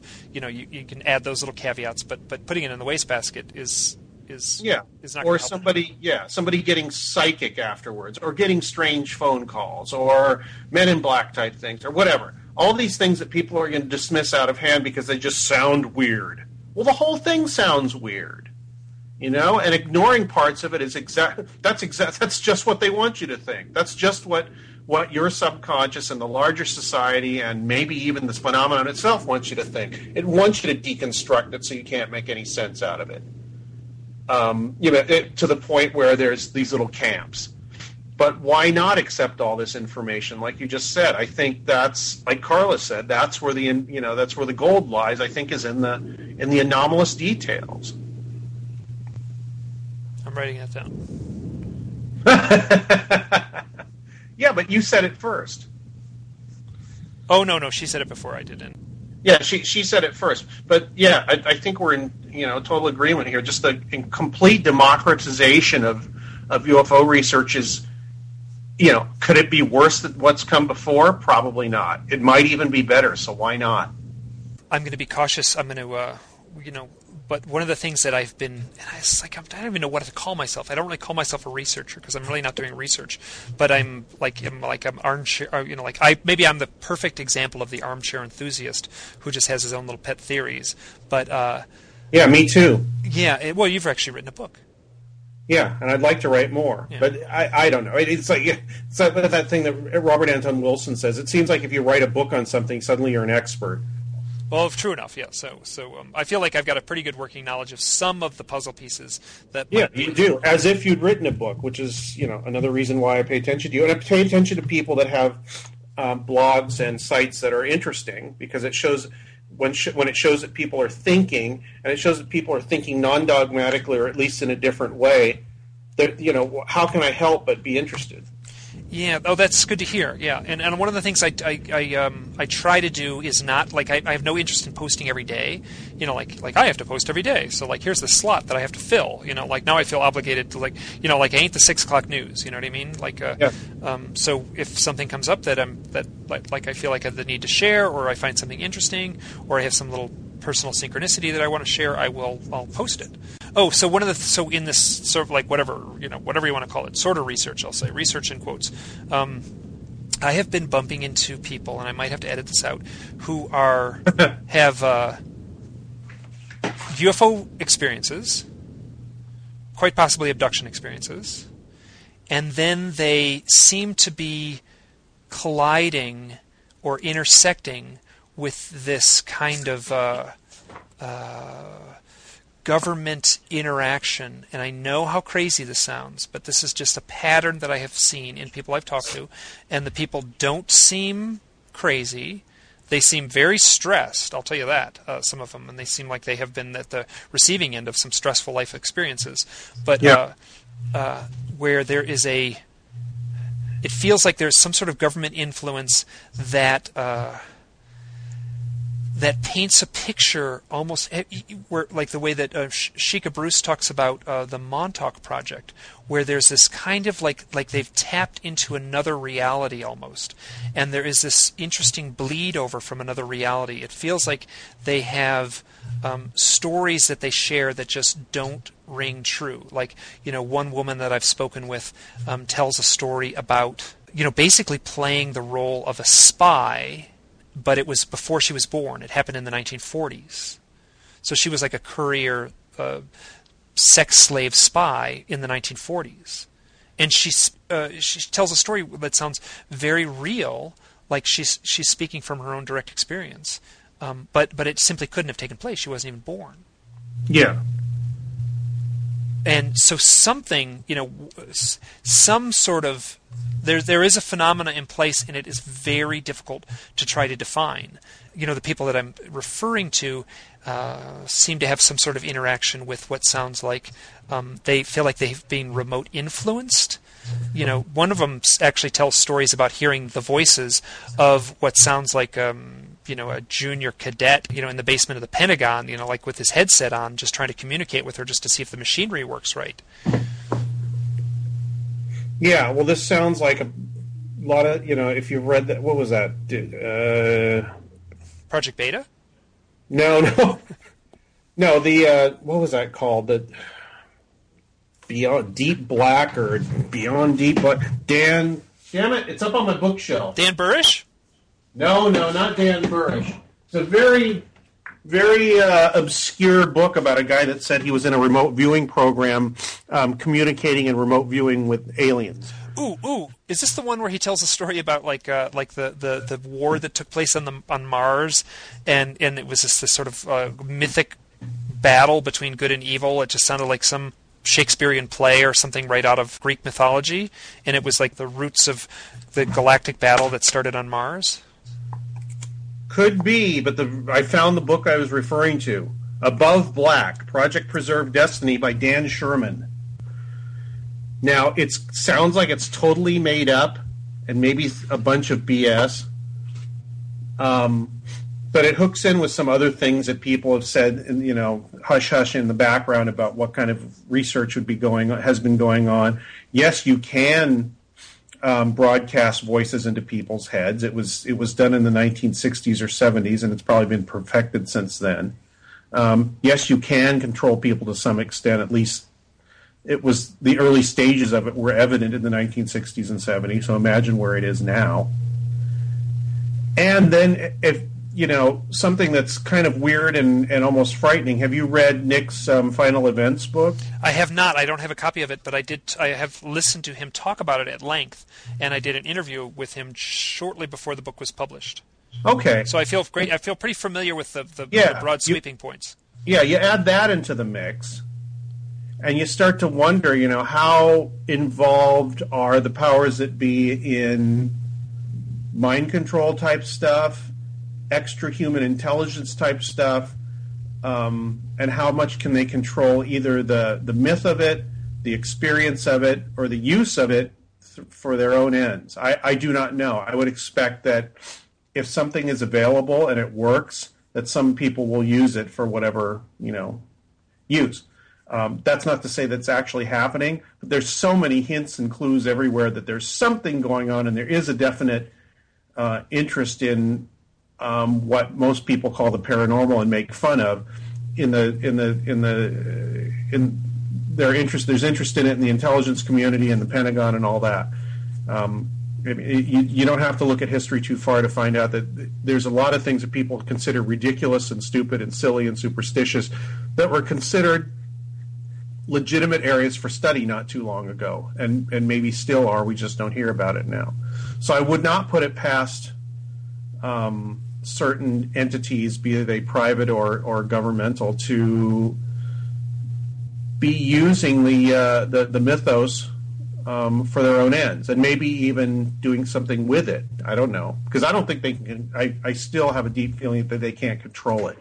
They can't control that that extra human factor, intelligence, whatever you want to call it, but they can channel it or make it appear that they are that extra human factor. The, uh, this is just a belief, though. I mean, I'm not saying this is what's going on and banging my hand on the table. I just I consider it a very distinct possibility. I'm going to sort of tell two little things here. One of so I met a, uh, a an individual, yeah, and she and I spoke to her directly, and she claimed you know like uh, all these things on the checklist, and she spoke about her set of experiences where uh, she's very articulate and she said, okay, here we are in the 3D reality. And she made this kind of gesture like a strata in the earth, right? And then she said, and then above us is the fourth density, and, I, and this is like this new age talk that I have a hard time with. And she made like another strata in the earth above the 3D, and she said up above is the five dimensional, and way up there somewhere is where God resides. You know, you're getting very lofty and very metaphysical by the time you get above there. And let's go back down to our 3D reality. And then she made this very, she made a gesture with her fingertips, like as if she was describing a thin piece of paper that was laying on top of this strata. And she said, above our 3D realm is a realm that is that that that she called 3.2 reality. And she said that's where astral projection happens, that's where near death experience happens, and that's where remote viewing happens. And she says that the government has gained access to this realm. And I and for some reason I could wrap my mind around it. It's like, oh, that I kind of that makes sense. And the implication, as we talked, is that like entering this realm you know whether there's a machine somewhere that helps people do it or whether it's uh, it's just like psychic practices and and and it, it involves you know you have to have someone with profound like ESP uh, skills to, yeah. to, access this kind of thing. Um, but accessing that realm somehow cre- it, it, mixes things up. It creates a sort of uh, mythic residue on it. Like uh, and and in a way Shika Bruce, when she talks about the, the Montauk Project, it has that flavor to it. It ha- which is the Montauk. I'm very skeptical of the Montauk Project stories, though No, me- the stories that emerge are so foggy and they seem to like have like either one foot or can be completely immersed in this almost like dream realm. Yeah, I've talked about this way back when I was doing the magazine. I I talked about this with my friend Richard Sarradet, who's on Don Ecker's show with him on Fridays. We've been talking about this since like the early '90s, and what it, and I think he brought it up first. And what he brought up was that there's this this realm, and we started calling it the symbolic realm. Um, and that's the only way we can think about it because it's like we're looking at, and this is another model, we're looking at it as a three dimensional being would be, I mean, a two dimensional being would be looking at three dimensions. You know, it's like there's some way to get out into that three dimensional space, and, you know, we can imagine something that's three dimensional, although we can't experience it. But some people have access to it. And everything that goes on and has gone on and will go on is represented somehow in some form in the symbolic realm. Every possibility you could ever think of, um, and it's there. It's just it's, it exists without reference to time. And then once in a while, somebody that's good at it or is assisted somehow, maybe, can enter that realm and affect it in some way, or maybe travel in it in some way. And even if you're astral traveling, you're not really in that realm. You're just kind of you've got you're you're disconnected from the realm that you're in and maybe halfway to that symbolic realm and you can travel without reference to maybe space in that realm but it's uh it's it's the, the place where all all these experiences and all these possibilities and all every reality like i said ever that ever has been and ever will be resides it's just there it just exists which is how people can quote unquote time travel and how people can quote unquote remote view. It's because they have access to this thing and it and the filter that keeps it from being accessible to conscious awareness is not not working as well in these certain people and they can they can they can use it. Like you know, every, everybody from a remote viewer to a psychic working in the in the at the carnival if they're if they've you know got anything left of their gift they all have access to this thing.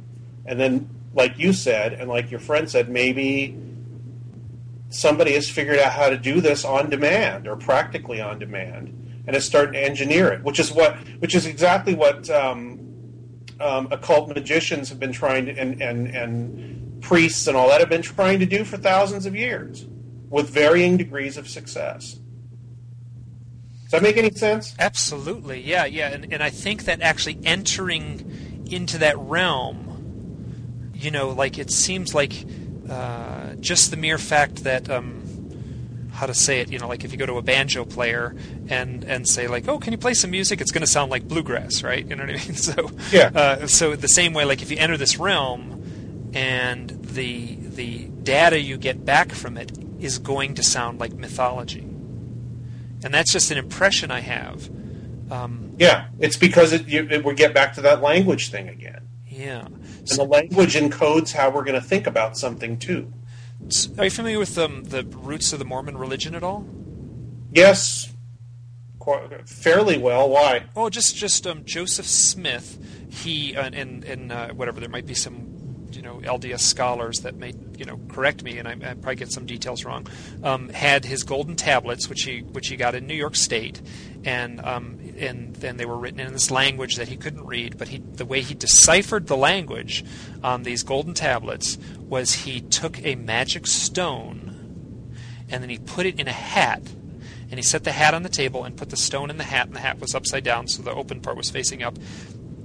And then he would put his face in the hat, and then he would magically channel, or however whatever word you want to use, and decipher these tablets.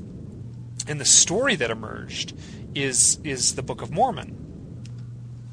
And you read the Book of Mormon, and it reads uh, which I have not read it. I've you know like read little excerpts of it and had you know people point out excerpts of it and stuff. But it reads like mythology. I mean, there's like forces of good and evil, and there's you know of you know family members turning against other family members, and and you know hierarchies, and so you know here's someone who who did a ritual act You know, he, he you know looked in the hat with the magic stone, and then from that emerged uh, this grand story.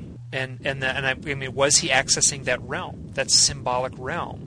where you know you tap into that and and the, and when you come away you're going to have some mythic story and i just think of like that that book that uh, you know like all of jacques vallée's work you know he is so capable of of, of uh, finding these uh, ufo experiences that have that that mythic flavor to it you know the guy who who had the pancakes made in his in, in the flying saucer in his farmyard driveway joe simonton it was his driveway and then, and then, uh, you know, the, when the pancakes were actually analyzed, I guess he ate one. There were two left. Um, when the pancakes were analyzed, they were utterly normal pancakes, except they didn't have salt in them. Yes.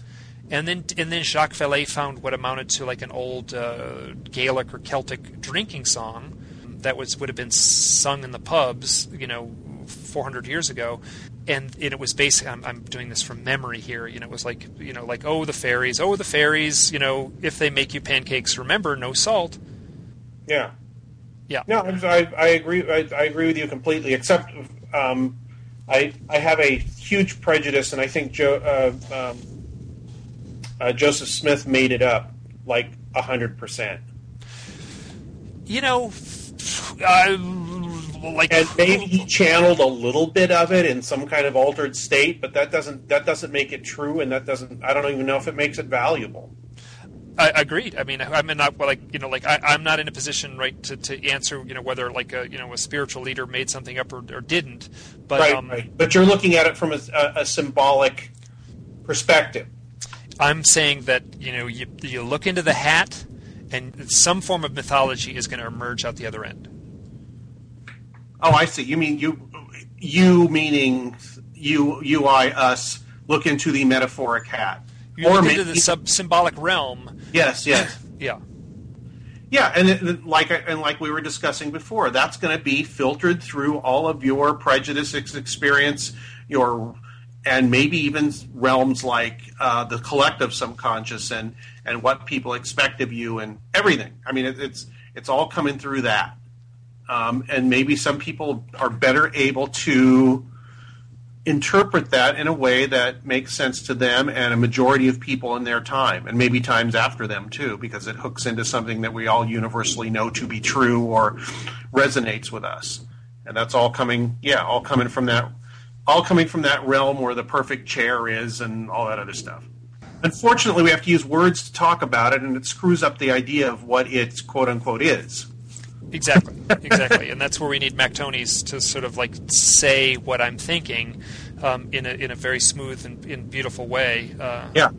And and uh, and while I just you know like I can I can you know there's like this thought that's floating out there and as I as I try to reach towards it to grab it you know all it comes out is like you know like mumbling. But uh, you know that when you get into these very complex ideas uh, it's so interesting that that the uh, this has come up with before, where you start talking about UFOs, and the next thing you know, you're talking about God, or the next thing you know, you're talking about like symbolic mythic realms that are that are beyond reach, or you're talking about like you know the profound um, meaning of time and consciousness, and and uh, that's the thing that in a way fascinates me more about the the UFO lore than anything. By just by once you address the UFO phenomena, you are forced to address consciousness. Yeah, and you're forced to address the nature of what we expect. You're forced to address how we interpret our surroundings and our experiences, be they internal or external or a mixture of both. Um, you're forced to uh, look at history and how people have done it in the past.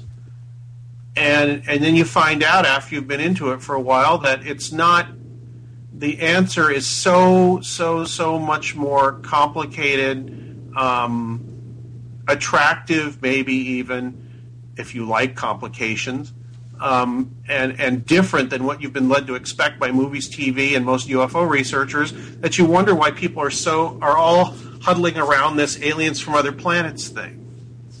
It's it's just so it, you know you on the spectrum of what's going on that's like one wavelength out of millions or thousands anyway to me and it may very well be that they're aliens from another planet. I mean, that's that's. It, might be. it yeah. could be. I'm not throwing that out. I, I make that distinction all the time. It's like, look, I'm not throwing that out. It's just that that's all people look at, and I don't think it's that simple. And be, if it is something coming from other planets, what about all this other stuff that it connects in with? That's part of our experience on this planet and has been, and and you know, is very personally connected connected to us. Why, why should these aliens from other planets give a crap what we think? And why do they all want to come here? I mean, there's there's no real reason that we can go to a planet for you know in in a month learn all we need to know about that planet without even going there with sending a little a little you know a little uh, a little rover on the surface of Mars and and then just you know there's reams and reams and reams of data about the molecular content of the air and the soil and and uh, yeah why do we why do they need samples why do people need to be abducted over and over and over and over again and thousands and thousands and thousands that doesn't sound like somebody from another planet doing any kind of research and if you wanted to get some DNA, wouldn't you think you know how to manipulate your own DNA enough that you don't need somebody else's? And if you do, don't you only need one person's? Or don't you couldn't you just go to like every barber and, and you know like and just sneak yeah. in at night and grab you know like the stuff out of the yeah. wastebasket and get all the DNA material you'd ever need? Yeah. Uh, so yeah, they, I try to go on these shows that that are so mainstream once in a while. It's like you think about it for half a second and it doesn't really make any sense anymore. What it more makes sense, it what seems to be more um, makes more sense is what Max said and what other people have said is that these things, whatever it is, and I do think it's external to us, is very interested in us, is related to us in some way, and has been since there have been people. Yeah, and that then that that uh, you know, like, are we? I mean, are we somehow them?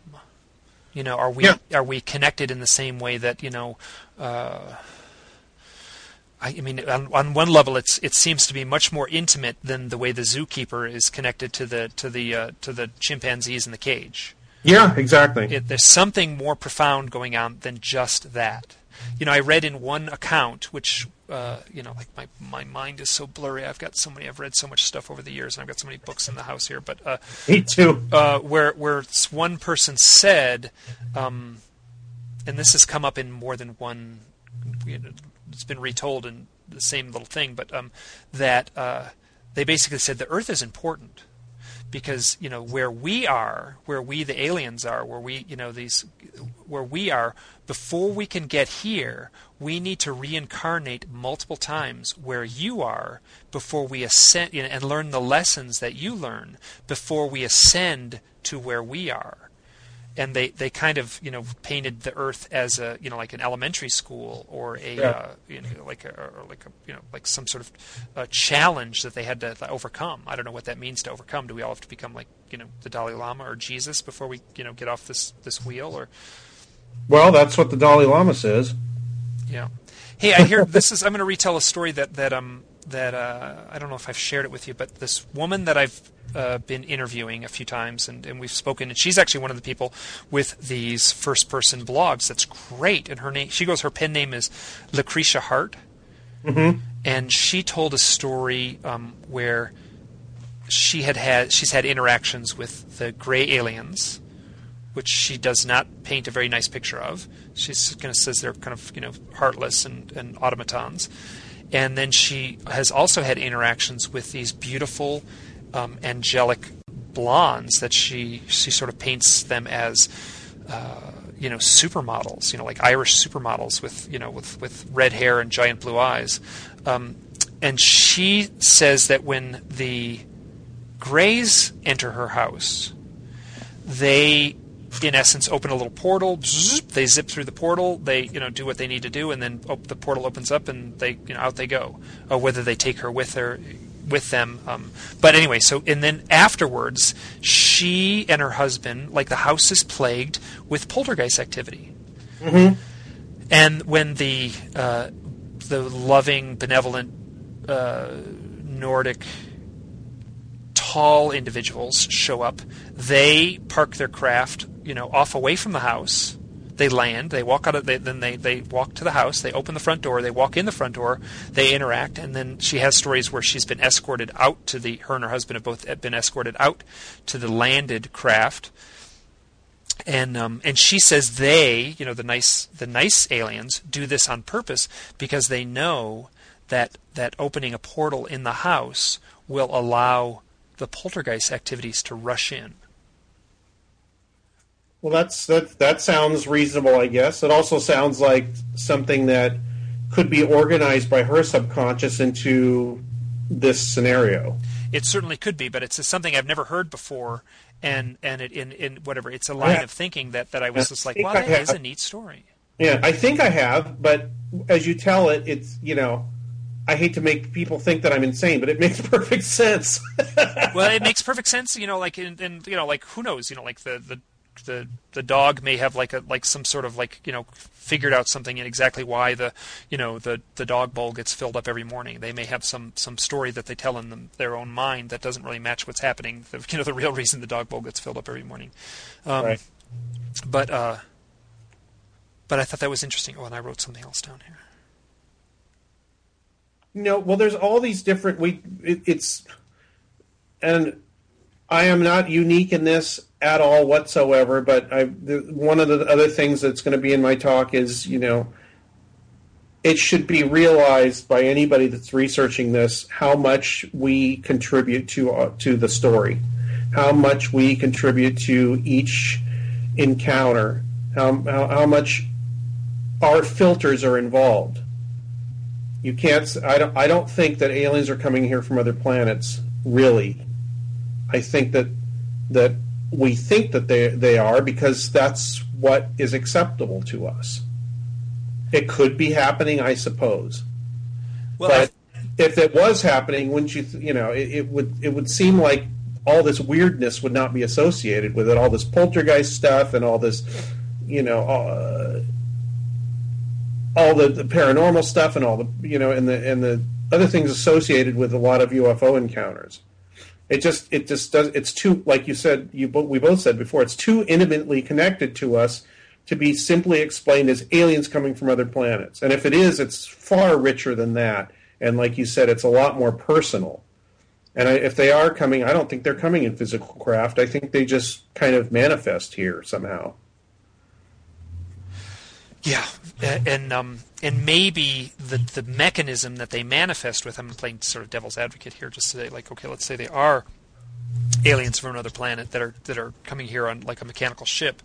Um, the act of traveling here with their berserkly, uh, incomprehensibly advanced technology, that technology, you know, they may just be in the Pleiades. They just push a little button or, you know, use direct thought control to their craft and poof, they just appear here. And the act of doing so, the the act of like, you know, sort of sliding between this time-space continuum, and, and I don't know what that means really, but the act of um, uh, would somehow open uh, open a doorway that would allow paranormal stuff to slide through. And, and maybe that you know that like the the, the, the, the psychic energy that gets emitted by by like something like that could create synchronicities. It could create poltergeist activities. It could create um, uh, psychic skills in the in the, per- the person who who's being contacted. You know, maybe the person who drives down the road near a UFO um, has psychic abilities that he never had just by being in proximity to it. You know, it's just a, it's just a. Uh, uh, uh, uh, uh, let me let me collect my thoughts here. Um, you know, It's a epi- it's a it's a, a result or an epiphenomenon of ha- having those things in the local environment. exactly. Yes. Well said. Um, yeah, I, I would I would tend to sort of be in you know go in that direction too. It's it's there are model you know everything's a model because we don't really we can't really produce these things on demand. So what I work with myself is just like different models, and I don't stick to any of them. I have ones that are my favorites because they flatter some sort of prejudice in me. Yep. But Yep. there there are others that you know that that are, you know probably equally as valid and that I don't dismiss either. And the, the the what you said about you know maybe they they have some sort of technology. We were talking earlier about the symbolic realm thing. Maybe they know how to use that. Maybe they know how to surf that or use it as a you know a public transportation system or something. I don't know. At least for at least for some sort of quasi consciousness, which is which uh, manifests in the local uh, uh, uh, area as a tulpa or whatever you want to call it.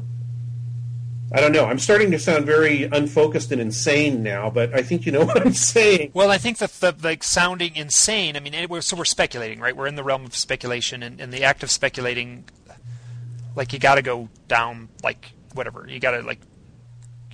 It wouldn't be speculating if you if you kept it confined. So. So yeah, no. Well, the, that's all you can do with the UFO thing. You can continue to gather data, which doesn't really change over the many, many, many years that it's happened. And I think it changes a little bit but but uh, maybe but a tiny bit, but it it but has it gotten us any closer to what exactly is going on? Not really. However, and this was another point in my talk is we've got 60 years of data or more, really good data on sightings and um, encounters and all this. Wouldn't it be nice to get all of this, everything, in one place and start looking for patterns? unnoticed patterns from before, which is going to be really easy to do now. I mean, Vallée did it in the 60s by using punch cards. Very, very, very labor intensive, time consuming thing. And he found out that a lot of um, sightings tend to take place at like 2 in the morning on Wednesdays. I was going to say, I was going to finish your sentence for you. Yeah, yeah. Yeah. And can you imagine if, with the computing power now how many different ways we can run that data through and what patterns we can find?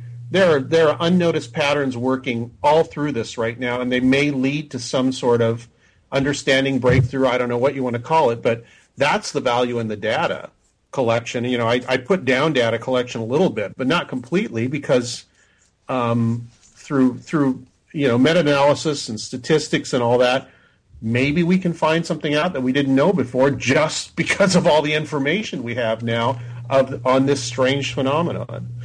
And you know, what if we can include all the other stuff, like how many people had poltergeist phenomena in their house after seeing UFO or claiming to have contact with something? And what countries were they from? What time of day was it? And what sexes were the people in the house? And what was their ethnic makeup? And you know, can, you can go on. That's exciting to me. It's interesting. that the, there's a fellow. Uh, are you familiar with Joe Montaldo? Yes. Yeah, and I have a like I've actually off. He's he said yes to doing an interview, which and i have got some strong opinions about the way he presents himself, and, and I'll you know, and it's one of those things he uses vocabulary words that I that I just choose to avoid, and uh, um, and uh, so but one of the things he has been doing is he's been doing a uh, the blood types of the abductees. Yeah, you followed this at all? No, no. It's, I think that's great, though. It's very interesting. So he claims to, as part of ICAR, which is the acronym for the the, the what he's running, um, and this is yeah. what I want to talk to him about, is um, ICAR has. Uh, collected all this data. You know, he's I don't know how many people he says he has in his database, but you know, it seems like you know tens of thousands, and I don't yeah. think that's an exaggeration. So, uh, who claim the phenomenon? So, in, like one of the questions is, what blood type are you? So, uh, and I and I don't have I'm making this stuff up off the top of my head, but I think that Rh negative blood makes up six percent of the population. I'm doing this from memory. I'm probably getting it wrong. And then Rh negative blood makes up sixty percent of the UFO abductees mm-hmm. or people who claim the abduction phenomena, which yeah. is that is an interesting piece of data. And then then there's research going on, uh, which he would be much better to speak about it than I could about um, uh, the genetic lineage of Rh negative blood and, yeah. and, uh, and you know how that appeared on the plains of Africa at you know at some point in our right. our evolution. You know, here's a guy that I I'm challenged by just the way he presents himself sometimes, um, and uh, but you know he's coming up with research that I that I'm that I think is very interesting. He hasn't properly presented it. It's not like he's like put out a paper that that is a downloadable off his site. Um, well, he should, or, yeah. yeah he should, or he should write a book and get it all in one place or something. But that's something that hasn't been done yet or in a long time. And the other thing that should be done, I think, you're making me, you're you're really helping me out here, Mike, with my talk. Oh, good, right on for me then. Good, good. I mean, it's a lot. The the other thing that, that probably could be done is is to um, what, when people have to fill out something about where you know about their sighting or whatever, put down blood type put down lineage, put down um, what's going on in your life right now. You're having a divorce or a change of life or anything like that. Um, uh, anything. I mean, Jesus, so just so you know, even something so subjective as how did it make you feel, or come back in a month. Please come back in a month and tell you how tell us how you feel about it now, or has anything happened since then? None of these things have been asked in the past, really, that I know of, and I think these are valuable things because they're it's so much a part of the so much a part of the human experience and not simply a scientific cause and effect thing that we can study as we would study, you know, migratory patterns or whatever. There's there's so many other rich things going on in the subconscious and in the environment of the person and in the makeup of that person that that where there could be patterns, the patterns that we've never noticed before that would give us a little better understanding possibly of what's going on, all the way up to and including, okay, let's take this Rh negative person with, with Celtic and, and Native American blood um, going back for many generations and put them in, the, in, in this county in Utah on Wednesday at 3 in the morning for a couple of months and see what happens. You know? exactly. Yeah, and in your list there that you, I would also include. Um, I did an interview with a guy, uh, Gibbs Williams, who who studies synchronicity, and it was very interesting because like it didn't take but like as we were talking about. Um, uh, so so I called this guy out of the blue. He wrote a book on synchronicity, right? Yeah. Like I read some like little excerpts of it. and was like, oh, this guy's interesting. I got to talk to him. so I call him up out of the blue. He says yes to an interview, and then uh, early on in the interview, he says, um, "Are you familiar with Bud Hopkins?" And I'm like at the other end of the phone, going, uh, "Yeah." Like I thought it was going to be straight synchronous, and he's like, "Yeah, I was the." Uh, like the I was the psychiatrist who was brought in, and Bud asked me to come in and, and to do um, uh, no no the analysis of, of his abductees of his contactees, oh, oh, basically to give him just psychological tests just to say if there was any patterns and, and or if they were normal or if they were insane or if they had any delusional complexes. And and he, he just basically said you know they were they were totally normal cross section of the population. But um, I just thought that was so interesting, and he interviewed a guy about synchronicities, and he's like then I realized like oh he's like kind of intimate with the UFO phenomenon. I didn't know that ahead yeah. of time. Yeah. and he looks at the UFO phenomena like synchronicities, where he's been studying, and uh, and so you know some of the questions he asks about synchronicities are you know like what were you thinking about right before the synchronicity happened? Yeah. You know, like what were you what life quandary were you trying to to move beyond, or what was challenging in your life? Because he says that synchronicities appear in the people's li- in people's lives where they, uh, and he did this through years and years and years of having his patients journaling, and then he went back and looked at all the journals, and then uh, his patients would have. Uh, they would be in like a life quandary. They would be anxious. They would be they would be in a place of turmoil. They would yeah. have the synchronicity, and then that turmoil would change yeah. Uh, they would either calm down or they would just get you know move to a to a different level of their own personal uh, evolution. That's a yeah. lousy word, but uh, their own personal development. They're going through that. You you talked about you know somebody going through some sort of change in the environment because of having a UFO sighting or whatever. Maybe they're you know at this point they've they've uh, involuntarily entered some um, web of causality whereby uh, synchronicities are one more prevalent and two more importantly noticed. Exactly, and I think that that's the same thing almost about UFOs, where like you have to notice them, you know, and and oftentimes you know there's like stories of people being, you know, like five people are in the car, you know, all of a sudden a UFO lands in front of them, gives off the psychedelic light display, uh, you know, in the road as the car is stalled out, and then like three people in the car say, "Did you see that?" And then two people in the car say, uh, "What are you talking about? I didn't see anything." Yeah, yeah. Is that because that there's you know, either it means that the the, the well, it, it gives you more ammunition when somebody says, "Well, if somebody's on drugs, they're just hallucinating." It's like really. Then how did you know? As in Rick Strassman's study, how did how did you know 30, 40 percent of the people suddenly have some sort of abduction type experience? Yeah, you know, it's it's it's the problem with you know people are living in that that um, survivalist caveman's uh, frame of mind where the only thing that's important is is what you can perceive with your senses or the extensions of your senses, which are scientific instruments. That's not all that's important. That's that's only half of our experience as humans, as, as conscious beings Oop! I lost you. I lost you. You there? Hey, there's a there's a clip of uh, which I posted ages ago. Well, not ages ago at all. Like in March 8th, which wasn't that long ago, um, of Jacques Vallée. There's a short little video clip of him because I guess they he gave a seven minute talk at the Riyadh uh, Global Competitiveness Forum.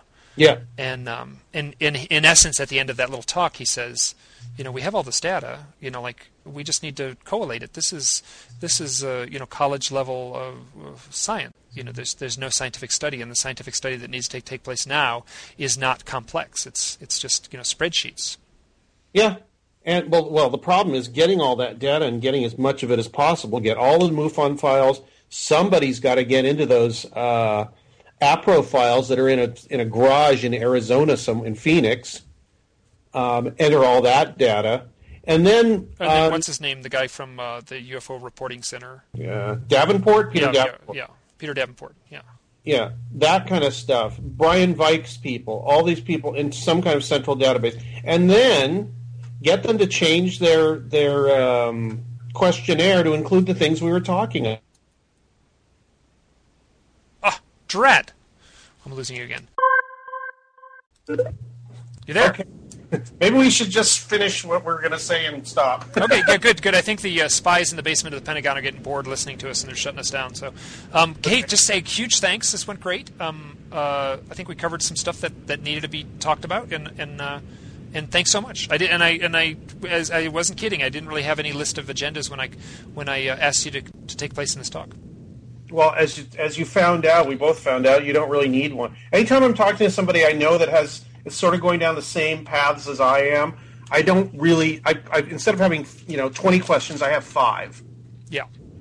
So that that's how I treat it. And you know, when I had Nick on, I had to have put some stuff in for the uh, for the book. But if I have on, I don't often have any questions put up. When I had Mac on the one time, besides when he was on with Paul and I, I didn't have any questions written. I had like three things maybe because I knew we were going to fill up that time. Great.